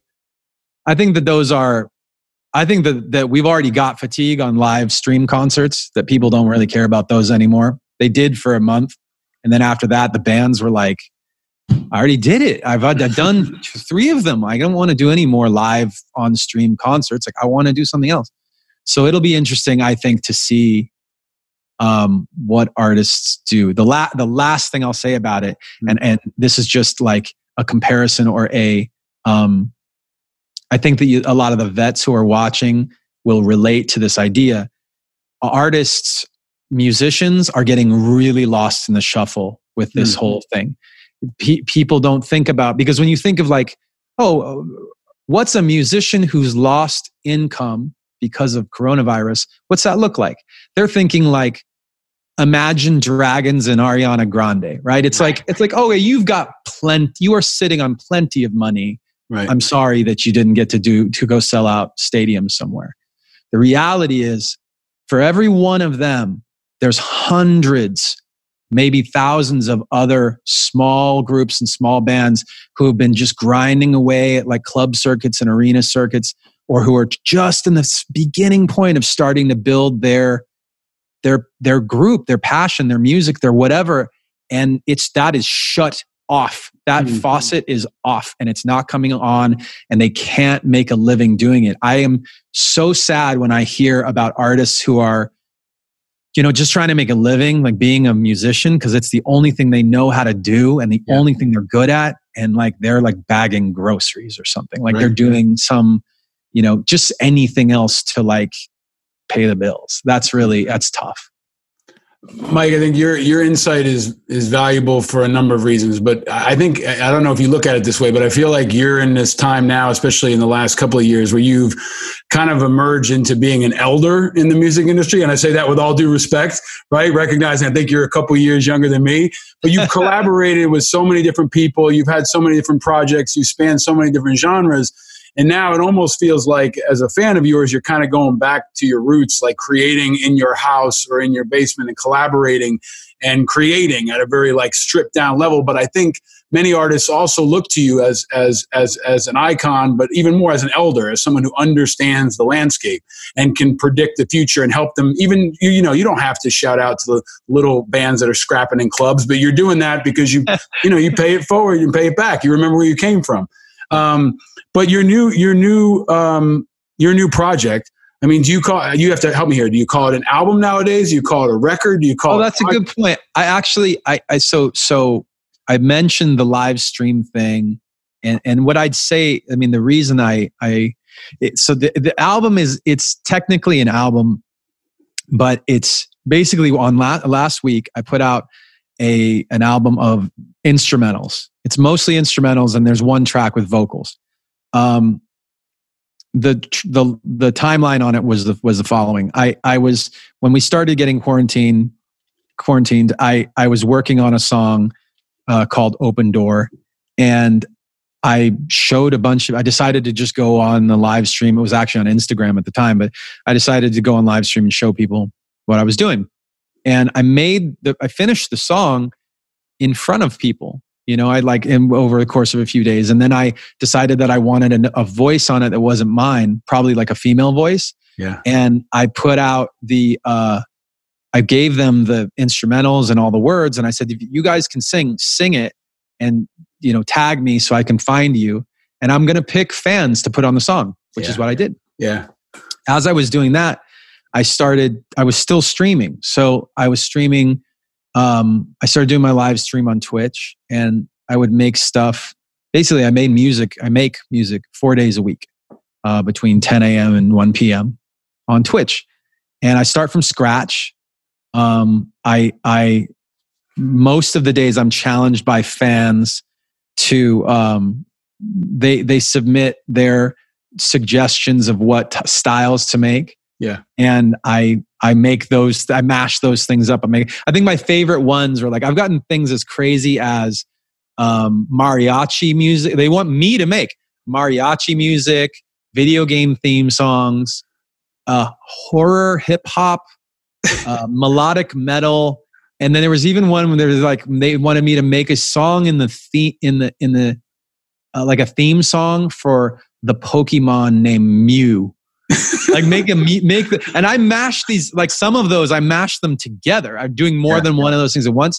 So it's a big stretch and it's a big uh, challenge for me to do those things. So the more I did them, I just made I every day I have a new song, a new demo, and I started decided to start putting them together in collections and putting them out on Spotify and Apple and all that to make them available to fans to just listen to whenever they want. Yeah, and I love it. it. So you called it Dropped Frames Volume One. Is that is that assume that more volumes are to come? Like I love it. It Yeah. spans a lot of different genres, and the thing that struck me was like it kind of I don't know how to say this. It kind of felt like the pandemic. It felt like a lot of different things happen. Like I don't know how else to explain it, man. But I was listening to it. I was because they're getting created like whatever the thing on everyone's mind when when when um basically the, the black lives matter uh, uh protests and, and stuff started happening in la that day i didn't even really want to go on the stream so much that morning. Hmm. and then i realized like you know what? I need to because i, I want to touch base with people and like see what we're all feeling. Because i'm not i'm feeling one way. A lot of people are feeling that way. I i, I just knew that people thought like me and uh, and not like me and so i wanted to kind of just touch like take temperatures and see what kind of conversations came out of it. And the thing that is so remarkable to me about this the, the stream that is that i'm doing that i'm i'm having on twitch is for most of your listeners they may not be familiar with twitch at all. Most people think that twitch is like a video game streamer platform. And, and you're right it, it is mostly that. Um, but there's also art and music on twitch and i knew going into it that i would have a channel like that's not like anybody else's channel. Like it's i'm uh, my skill set's entirely different. My abilities are different. And i can teach we can have the types of conversations we have and i can maybe teach people things about you know just on a simple level like about music production or like how to like write or record a part. And then we started doing it and i was like wow this platform on twitch is maybe the the only social media style platform that i am a part of that is by and large positive and mm-hmm. civil I can go on there. We can have a conversation about Black Lives Matter. We can have a conversation about politics. We have a conversation about race or religion, and then we don't go crazy. I don't. I mean, it's not the we we talk about it a little bit here and there when it feels appropriate or when our minds get on the subject. And I don't have people screaming at each other. They're not in the chat with all caps being nasty. Right, right. The way they are on most other platforms. And part of that is because you're you're you're like you're accessible to everybody else. Number one, there's moderation. So, you know, our rules are like it, it, it cuts out, um, it'll just automatically delete comments that are um, racist or contain certain words. Or if somebody's attacking the mod, you know, it's, it's to other people, the mods will just take them out. Yeah. So it, there's that part, and there's the part that you're accountable to. Like, wait, I show up here every day. You show up here every day. We're coexisting. Like, I can't just like, you know, rip your head off. I've got to like approach this like, well, you know, listen, I'm. You guys are talking about Black Lives Matter and so and so, so on and so forth. I'm actually a cop. I actually work here and I, I see things differently. And it's like, oh shit, okay. Like, so what's what's your take on this? And that conversation of like respectfully just sorting through information and trying to understand and uh, maybe even agree to disagree I, I, I feel like it's so miss it's missing in other in other parts of my life so i'm i'm happy to be seeing it in my on my uh, twitch stream I think it's missing in America, Mike. And you, you know, part of what we want to do is highlight folks that are bringing light to contrast to heat. And I think you're doing that in your work. If you've been to your shows, you see that there's a lot of diversity of age, gender, race, politics, you know, all mixed up in one place. But um, you've also, you know, you're not afraid to take punches, throw punches. You've tackled issues. You know, you were writing a song about, you know, Japanese internment camps, you know, over a decade ago, right? About your family's experience. And I think for many people, that was the power of of how music can make an entirely new generation aware of a part of history that many folks didn't know about. So mm-hmm. you've always been at that intersection of politics and society and art. So as we as we are in this moment, Mike, what are your thoughts on on this moment? I mean, you wrote I think when you announced your new project, you said, "Hey, I'm running for president." Uh, Yeah. It was right around when Kanye was right running for president. well that was directly a response to that and i didn't say it i mean everybody understood the subtext Yeah, right I did too. But I'm part of me was like, shit, I hope he- gets in the mix because he's promoting an album like Yeah. he's trolling he's just a troll Yes, but but but this moment, man. I mean, our president's a troll too, right? So, like, Yeah. what what are your thoughts on you know you're raising kids in this environment, you're creating art in this environment. I just want to kind of give you the floor, man. This is a pivotal moment in history, and what are Mike Shinoda's insights on on where we are right now, the leadership in Washington? It's all happening, and I know you're going to put it into your work, but I, I, I the way I feel about it, I mean, first of all, like you know, it's for an artist to speak on politics, I feel like that's natural. That's like there's a lot of precedent for musicians who what we put into our art is what is going on inside of us like we if that's if the thing that's bothering us i'm i'm already seeing and i'm excited to see more um, stories and and songs of protest and personal uh, feelings from black artists who finally feel like oh my god you guys are listening and this is my moment to sum it all up in a good song or a good album about the plight of my family and my my lineage and how it has you know take brought us to this place where we as a black family in america feel like these people are out to get us. Right or wrong that's i was raised on that. I've seen it with my own two eyes and here's how it feels um, i will say that for me my background is the following just to kind of- set the tone for anything i say. I don't have a plan thing to say right now but i will say is the backdrop for whatever i whatever i um, uh, you know what comes up here. My backdrop is this my family my mom is is is white. She's uh, what i i would just call her american because my mom's family has been in the us since colonial times. Like we t- trace us back like that far um, so she's a daughter she's a coal miner's daughter from west virginia um, if I say that, then you know that her dad was a staunch Republican. My, my grandfather used to drive around in his pickup truck in the backwoods of West Virginia, and he would carry a bag of money and a flask of whiskey and a gun. And that was his, those were his tools to get other Republicans to get in the back of his pickup truck and go to the polls and vote Republican with him. If somebody was on the fence, he could offer the money or the, he the the gun was for protection. The whiskey or the money was to get people. It's like, well, are you going to go vote? And they're like, I don't have a car, or I can't get out there, or I'm busy, blah blah blah. And he would offer them, you know, and it's uh, illegal. It's illegal to do, but that's what he would do. Um, that's the kind of family my my mom's side came from. They they vary in their you know the children of him. They all vary in their political beliefs. My dad's family was you know my dad was the first generation born in the U.S. They came from Japan. My grandfather built a general store uh, from nothing, and he be- they became kind of the center of town. They built up this wonderful business that everybody knew about up in the um, it's kind of in the Fresno area in California. And then during World War II, they were all stripped of everything of value. They were sent to internment camps in Arizona, in Poston, and state, and they were forced to live there in those those dirty camps for the rest of the war. In fact, before in between LA, in between California and Arizona, they were actually sent to uh, the Santa Anita race track and and kept in horse stalls in between all of these things are the are the the building blocks of like where my worldview comes from. And so when i see uh, a, a president who whose words i can't even repeat to my kids because they're too vulgar or they're too demeaning to specific groups of people who are minority groups. Even i mean in some cases we're still talking about forget let's forget it for a minute about the ways that trump has said things that marginalize um, you know people of color black people indigenous people.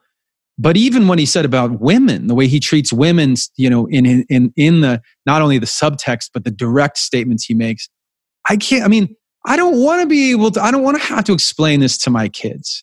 And if and if he can't this is one place where this is one office and one place where uh, we got to hold a higher standard man we got to hold a higher standard. We it has to be somebody that we can say to the kids like look the guy up there is not perfect. He's a human being just like anybody else but he's doing a damn good job of trying to hold the country together and send us in the right direction. He's going to have some wins and some losses but hopefully he's we can admire the kind of person he is.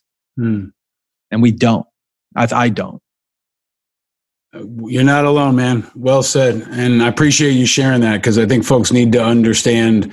Um, I, I'm so glad you started where you did because any any thought that artists need to shut up is is is is backward, fascist, you know, dismissive, ridiculous, un-American, right? So I'm I'm counting on the artists, right, and the influence that they have right now more than any other time. You know, I keep comparing last summer and this summer to kind of like the summer of '68 and '69, and the need for art and the need for voices, and the need for creative uh, influence that can help people come together and channel and just understand. So, mm-hmm. Mike, you're you're you're an artist who has, in many ways, channeled a lot of emotions for others.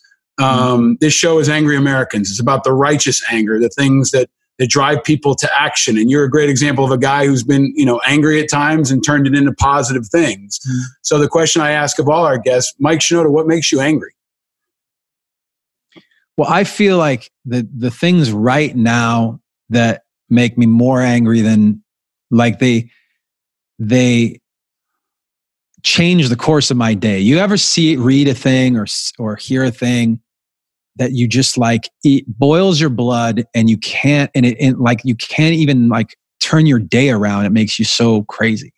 And when I hear about people um like just embracing like corrupt act like basically when i hear about corruption when i hear about corrupt activities i mean we hear in the voting process you hear about things people getting getting um like uh marginalized or put through the ringer uh put the obstacles being put in front of people when they're just trying to vote that makes me crazy Mm. obstacles getting put in front of people when they're trying to observe their their right to protest or just speak out or say listen like i have a point of view that it may not it's not popular or it's or it's it may hurt your feelings but i so you got to listen i mean we have to listen to each other.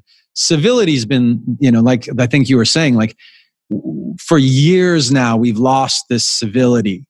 Um and and and what i really what it drives me nuts is seeing people when you when you post something that's not at face value argumentative or or um, attacking anyone. It's just i'm going to post on twitter my opinion about something or the what something i see the way i see it and the way people go in underneath that and just attack and attack and attack and they don't listen. One of and I'll, I'll on the other side flipping it the other way um there's a there's i'm gonna forget his name but there's a guy do you ever see this video of this guy? He's a black guy who's a um he's a he runs a um martial arts school. Mm-mm. jason is it jason wilson? Mr jason wilson is his instagram handle. All right. oh sorry mr jason o wilson so he posted a picture today and this is this so this is and i'm i this is the way my brain works so i'm sorry that i can't be more angry. No, go for it. you got you know this is the opposite of your show. So let me do the opposite. Um this is uh, what makes me angry is that we can't have more of this. Hmm. he posted a picture of a lion a lion and the cub and it says dad what's a real n word? And he, and the bottom says i don't know son we're kings now there's a lot of cultural there, there's a the word kings is a there's a cultural nod in there but he's specific he's making a, a very simple statement and this guy underneath it came in and basically was like well why can't we use both terms? He was basically saying um, i want to see the way he said it because i thought the way he said it was great. Oh, i can't find it. So the way he basically what he said the guy the kid who responds and goes well you know i can i can use both terms right? It means the same thing to me. Hmm. And and jason wilson came back in and basically told him like to me it doesn't. The n word is a is a negative word. It's a derogatory word and that's why i've abolished it. He's the word abolished. I've hmm. abolished it from my language. And the the person that he was talking to responded and said i understand. Hmm. I it, the guy the person who responded is my fucking hero mm. like he didn't need to he didn't say i disagree with you he didn't say i agree with you he didn't, all he did was open up his fucking ears and say, Oh, I get where you're coming from. That, to me, that's so refreshing. That feels so good.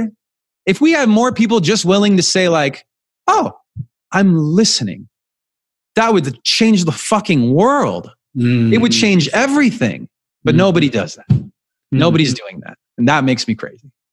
That wasn't the opposite of my show, Mike. That's like that's that's the bullseye. No, really, man, that's the bullseye of the show, right? Is because we have these emotions and we need to have a discussion about them and figure out how to channel them into the next thing or something positive, whether it's create creating art or taking political action or just raising your kids, man. And I think you're you're in a really unique position. Even hearing you go through that process is kind of why I wanted to do this show to explore mm-hmm. that and for people to understand that there's a place where it can morph and, and evolve and push into. And you're bringing that light out of the darkness that's so so important man because you know it, it and it's leadership that helps your clarification of that helps others i mean i've been reading books about how to talk to my four year old Mm. and and trying to understand like instead of saying to him you know stop crying it's like why are you crying?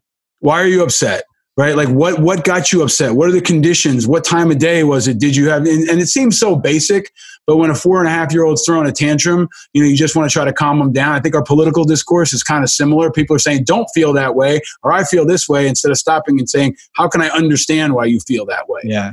And- there's a lot of it's it's well it's just what's tough is it's there's this there's a tendency to be dismissive right? You don't want to engage in i want to sh- it's almost like i'm coming into this conversation and i just want to shut you down or shut you up hmm. as quickly as possible because i don't want to hear your bullshit. I don't want to hear your point of view because my point of view is right. And i taking a really big step back if that's where you're coming from then maybe you should ask yourself am i addicted to social media? Hmm. That seems like a weird a weird connection to make i know. That seems really strange. Hmm. That has nothing to do with politics and the things we're arguing about.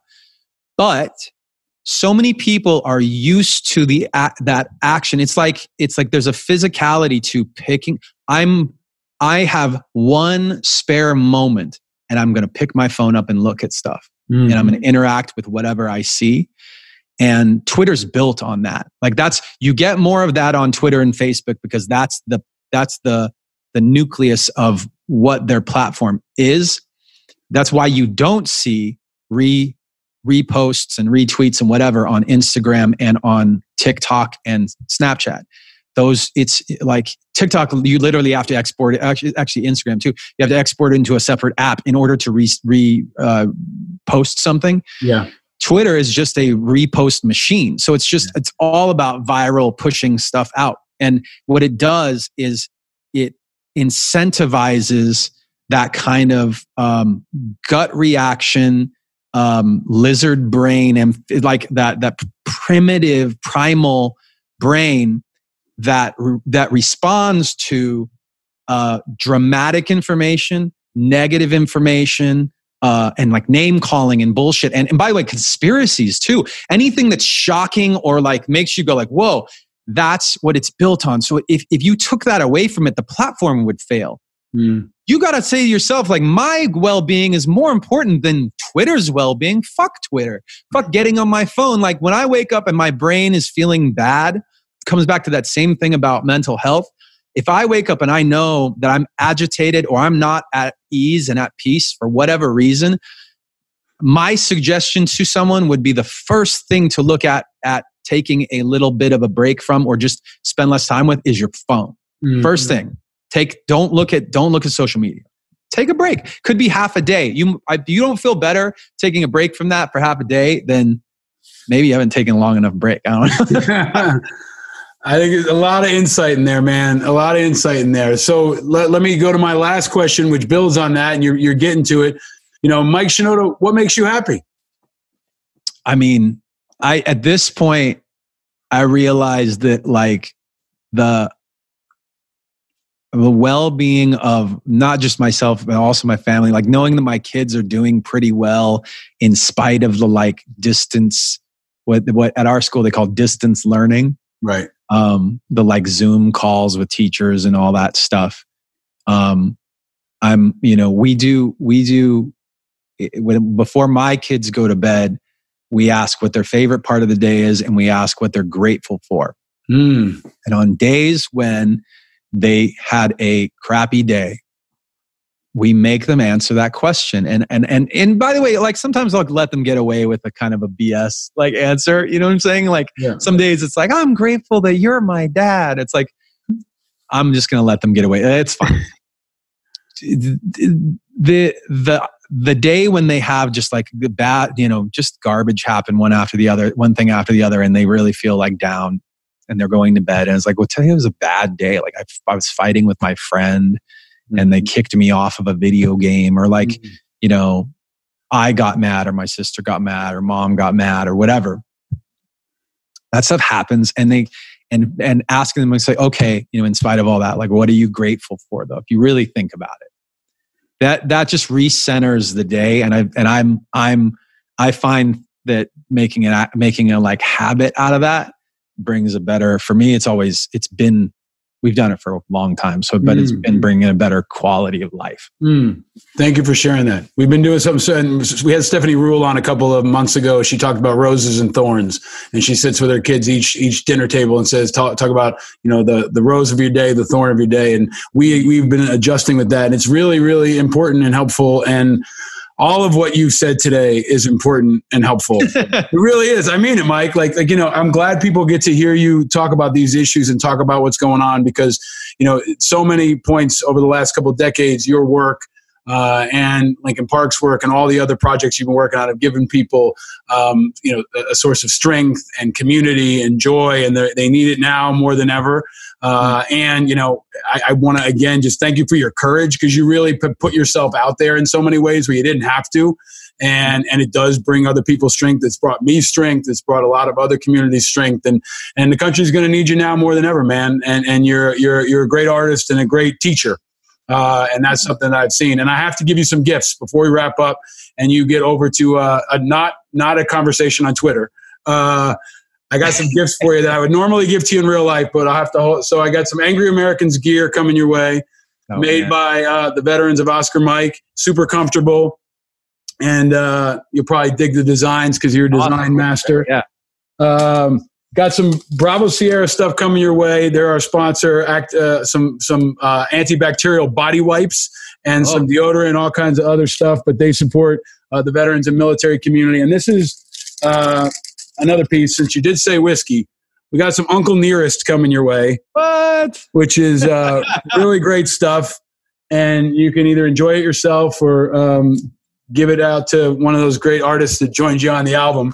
Um, but Uncle Nearest has got a great story. If you haven't heard it, you'll hear it soon. And Jeffrey Wright introduced us to it. And he's an awesome artist as well. And then lastly, kind of the Rorschach test of our show.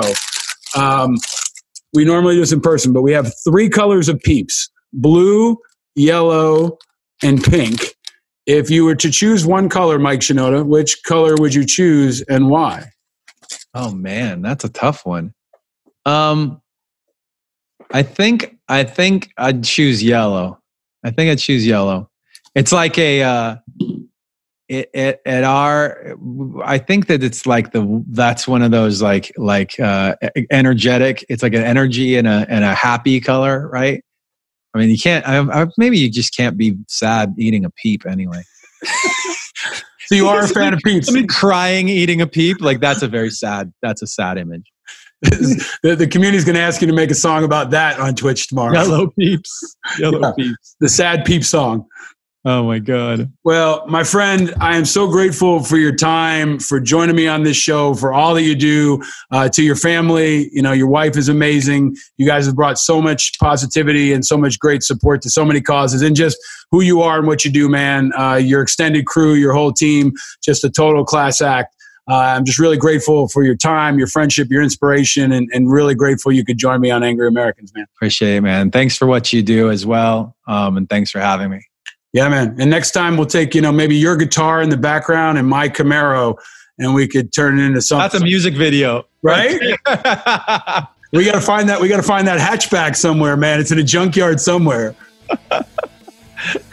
Ladies and gentlemen, the great, powerful Mike Shinoda. Thank you, my friend, for joining us. Stay frosty. Thank you.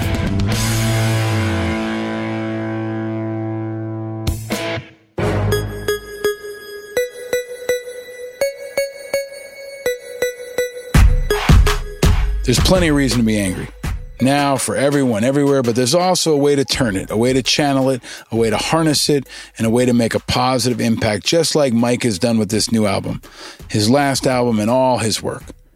And there's always time to turn that anger, sadness, frustration, inspiration, agony into positive impact. There's always time to be a helper. Always look for the helpers. There will always be helpers, you know, even just on the sidelines. Because if you look for the helpers, you'll know that there's hope. Every show, I offer you a way to convert your righteous, understandable anger into positive impact. A positive action that shows that angry Americans can also be impactful Americans. And like this show, the actions are always packed with the four I's integrity, information, inspiration, and impact. Don't just be angry, be active. And many of you have been active and stepped up to support justice for Vanessa Guillen. I told you about Vanessa Guillen, who was missing since April and was tragically killed and mutilated by a fellow soldier after she was harassed, intimidated, and assaulted. We got to keep up the heat. Check the hashtag Justice for Vanessa Guillen and stand in solidarity with the Guillen family, the veterans community, and people all across the country in demanding congressional accountability and change. The momentum is building, but we got to pour it on. Check out Justice for Vanessa Guillen or follow Angry Americans on social for more. A couple other quick actions. This one's simple. Wear a damn mask. Try to get your family and friends to do the same. It's an easy one, but it can help us all fight the virus and get back to seeing some concerts sooner rather than later. Also, I told you about the big fire in San Diego aboard the USS Bonhomme Richard. There's a way you can step up and help. That's by supporting an organization called STEP. Support the Enlisted Project. Go to stepsocal.org. That's stepsocal.org, and you can help out. STEP helps junior active duty enlisted and recently discharged enlisted veterans facing financial crisis. They have counseling, education, and grants, and they're stepping up right now to provide support to the thousands of families impacted in San Diego that live and work around the USS Bonhomme Richard. So go to stepsocal.org. You can make a donation for as little as 25 bucks. You can help get an emergency bag or you can actually send in-kind donations ranging from hand sanitizer to deodorant and cleaning supplies. But you can step up by going to stepsocal.org. A lot of you have taken action over the last couple of months. Don't stop now. Don't just be angry. Be active. My thanks to you for getting involved. And my thanks for continuing to support this show. We continue to top the charts. Our last show with Joy Taylor has gotten tremendous response, lots of downloads, lots of sharing. Thank you to all the new folks who joined us who are regular listeners of Joy or you watch her on The Herd. Uh, also, our show at Willie Geist, our show at Ron Perlman, Charlotte Clymer, all those shows are rocking. So thank you for the support. Thank you for sharing. And if you're new, welcome. Lots of folks have joined us in the last few weeks, and the numbers are exploding. And lots of folks are going back and downloading the archives. So if you're new here, check out angryamericans.us for all our past episodes. There's folks like Rosie Perez, which is especially interesting now that boxing is back. The great Henry Rollins is one of our most popular episodes. And Jason Alexander continues to be out in front on Twitter and in the social media space. Check out Jason Alexander from Seinfeld. Samantha Bee, always in the political mix. Great episode with her. Jeffrey Wright, who's a fantastic talent, a really interesting episode. And Amy McGrath from months ago, who now will face off against Mitch McConnell in November for the Senate. And if you love this discussion about music with Mike, check out Marc Roberge from OAR. You can check out inventor Dean Kamen, the guy who created the Segway, tattoo master Scott Campbell, and many more. All of them are available wherever you got this pod, and videos are available at angryamericans.us. Great for pandemic breaks. We also continue to play Guess the Guest on social media, so check for that on Wednesday nights on the socials for Angry Americans Facebook, Twitter, Instagram. Every Wednesday night, we will post a graphic and challenge you to guess the guest. And we had some winners for this episode. My friend Michael Blazer successfully guessed Mike Shinoda. He's from down in Nashville, Tennessee, an amazing town for live music. Thomas Fant in New York City also guessed correctly. Sarah Kay also in New York City. And Jason M. Mike also got it right. Uh, and he rocked some awesome Angry American gear on his Instagram on July 4th. Very sharp looking gear, very sharp looking mask.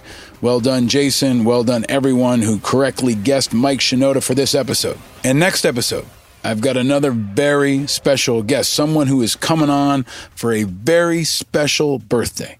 A true American hero, another American icon. I don't want to tease it any more than that, but tell your friends it's going to be a big one. It will inspire you, it will move you, and you will be so happy you showed up for it. And I'm thankful for all the support that keeps us on the top of the top 50 U.S. political podcasts. We also have now hit number 40 in the Philippines. We're not Linkin Park, but we are popular worldwide. We're staying on the charts from Lithuania to Thailand to Ecuador. So big thanks to the folks who are tuning in from all across the world.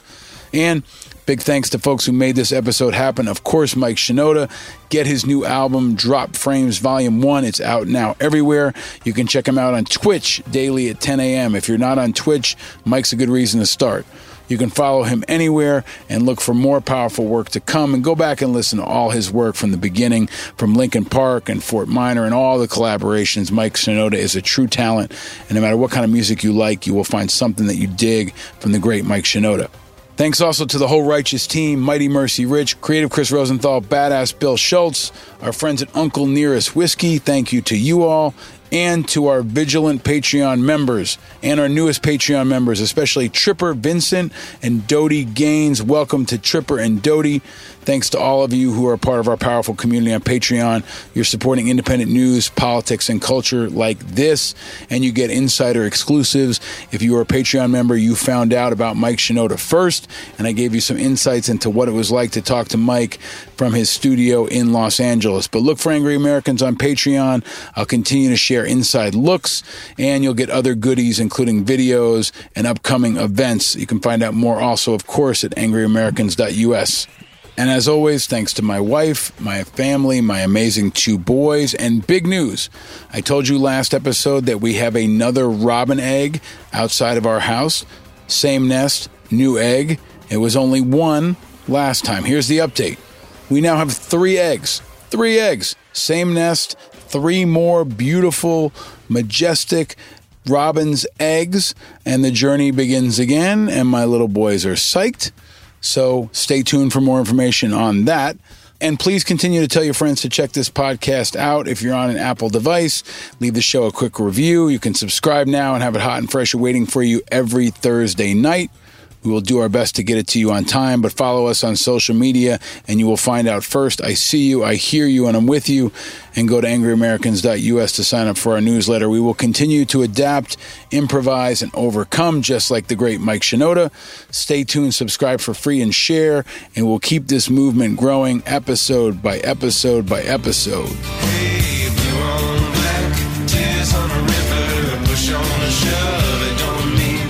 There are no concerts this summer, and that's a real bummer.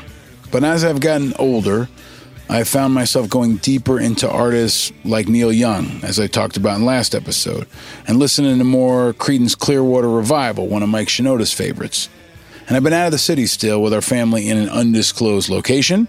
It's nothing fancy, but it has a deck and some mountains and some amazing views of the stars. And although I don't have any concerts of any kind this summer, I do have my own private concerts on that deck a few nights a week. Sometimes with the boys, sometimes with my wife, sometimes alone.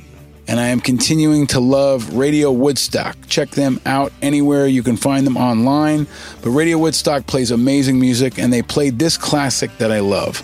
It's Kenny Wayne Shepherd from back in 1998, and the title has a whole new meaning now.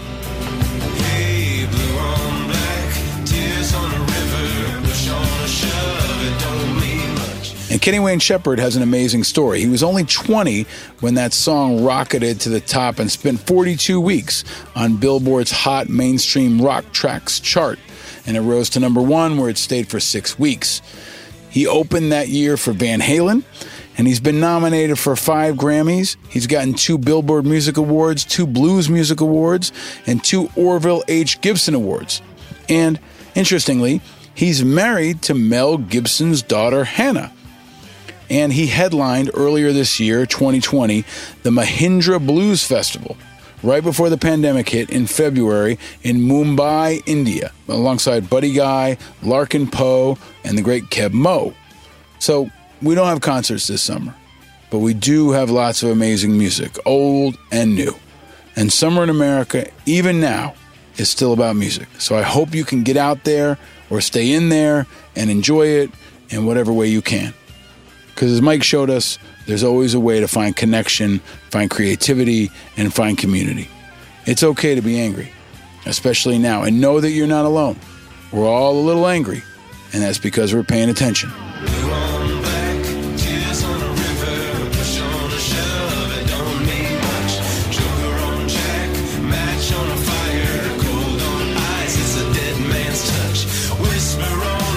I'm your host, Paul Rieckhoff. Thanks for listening. Stay vigilant, America. Please wear a mask, listen to more music, and stay frosty.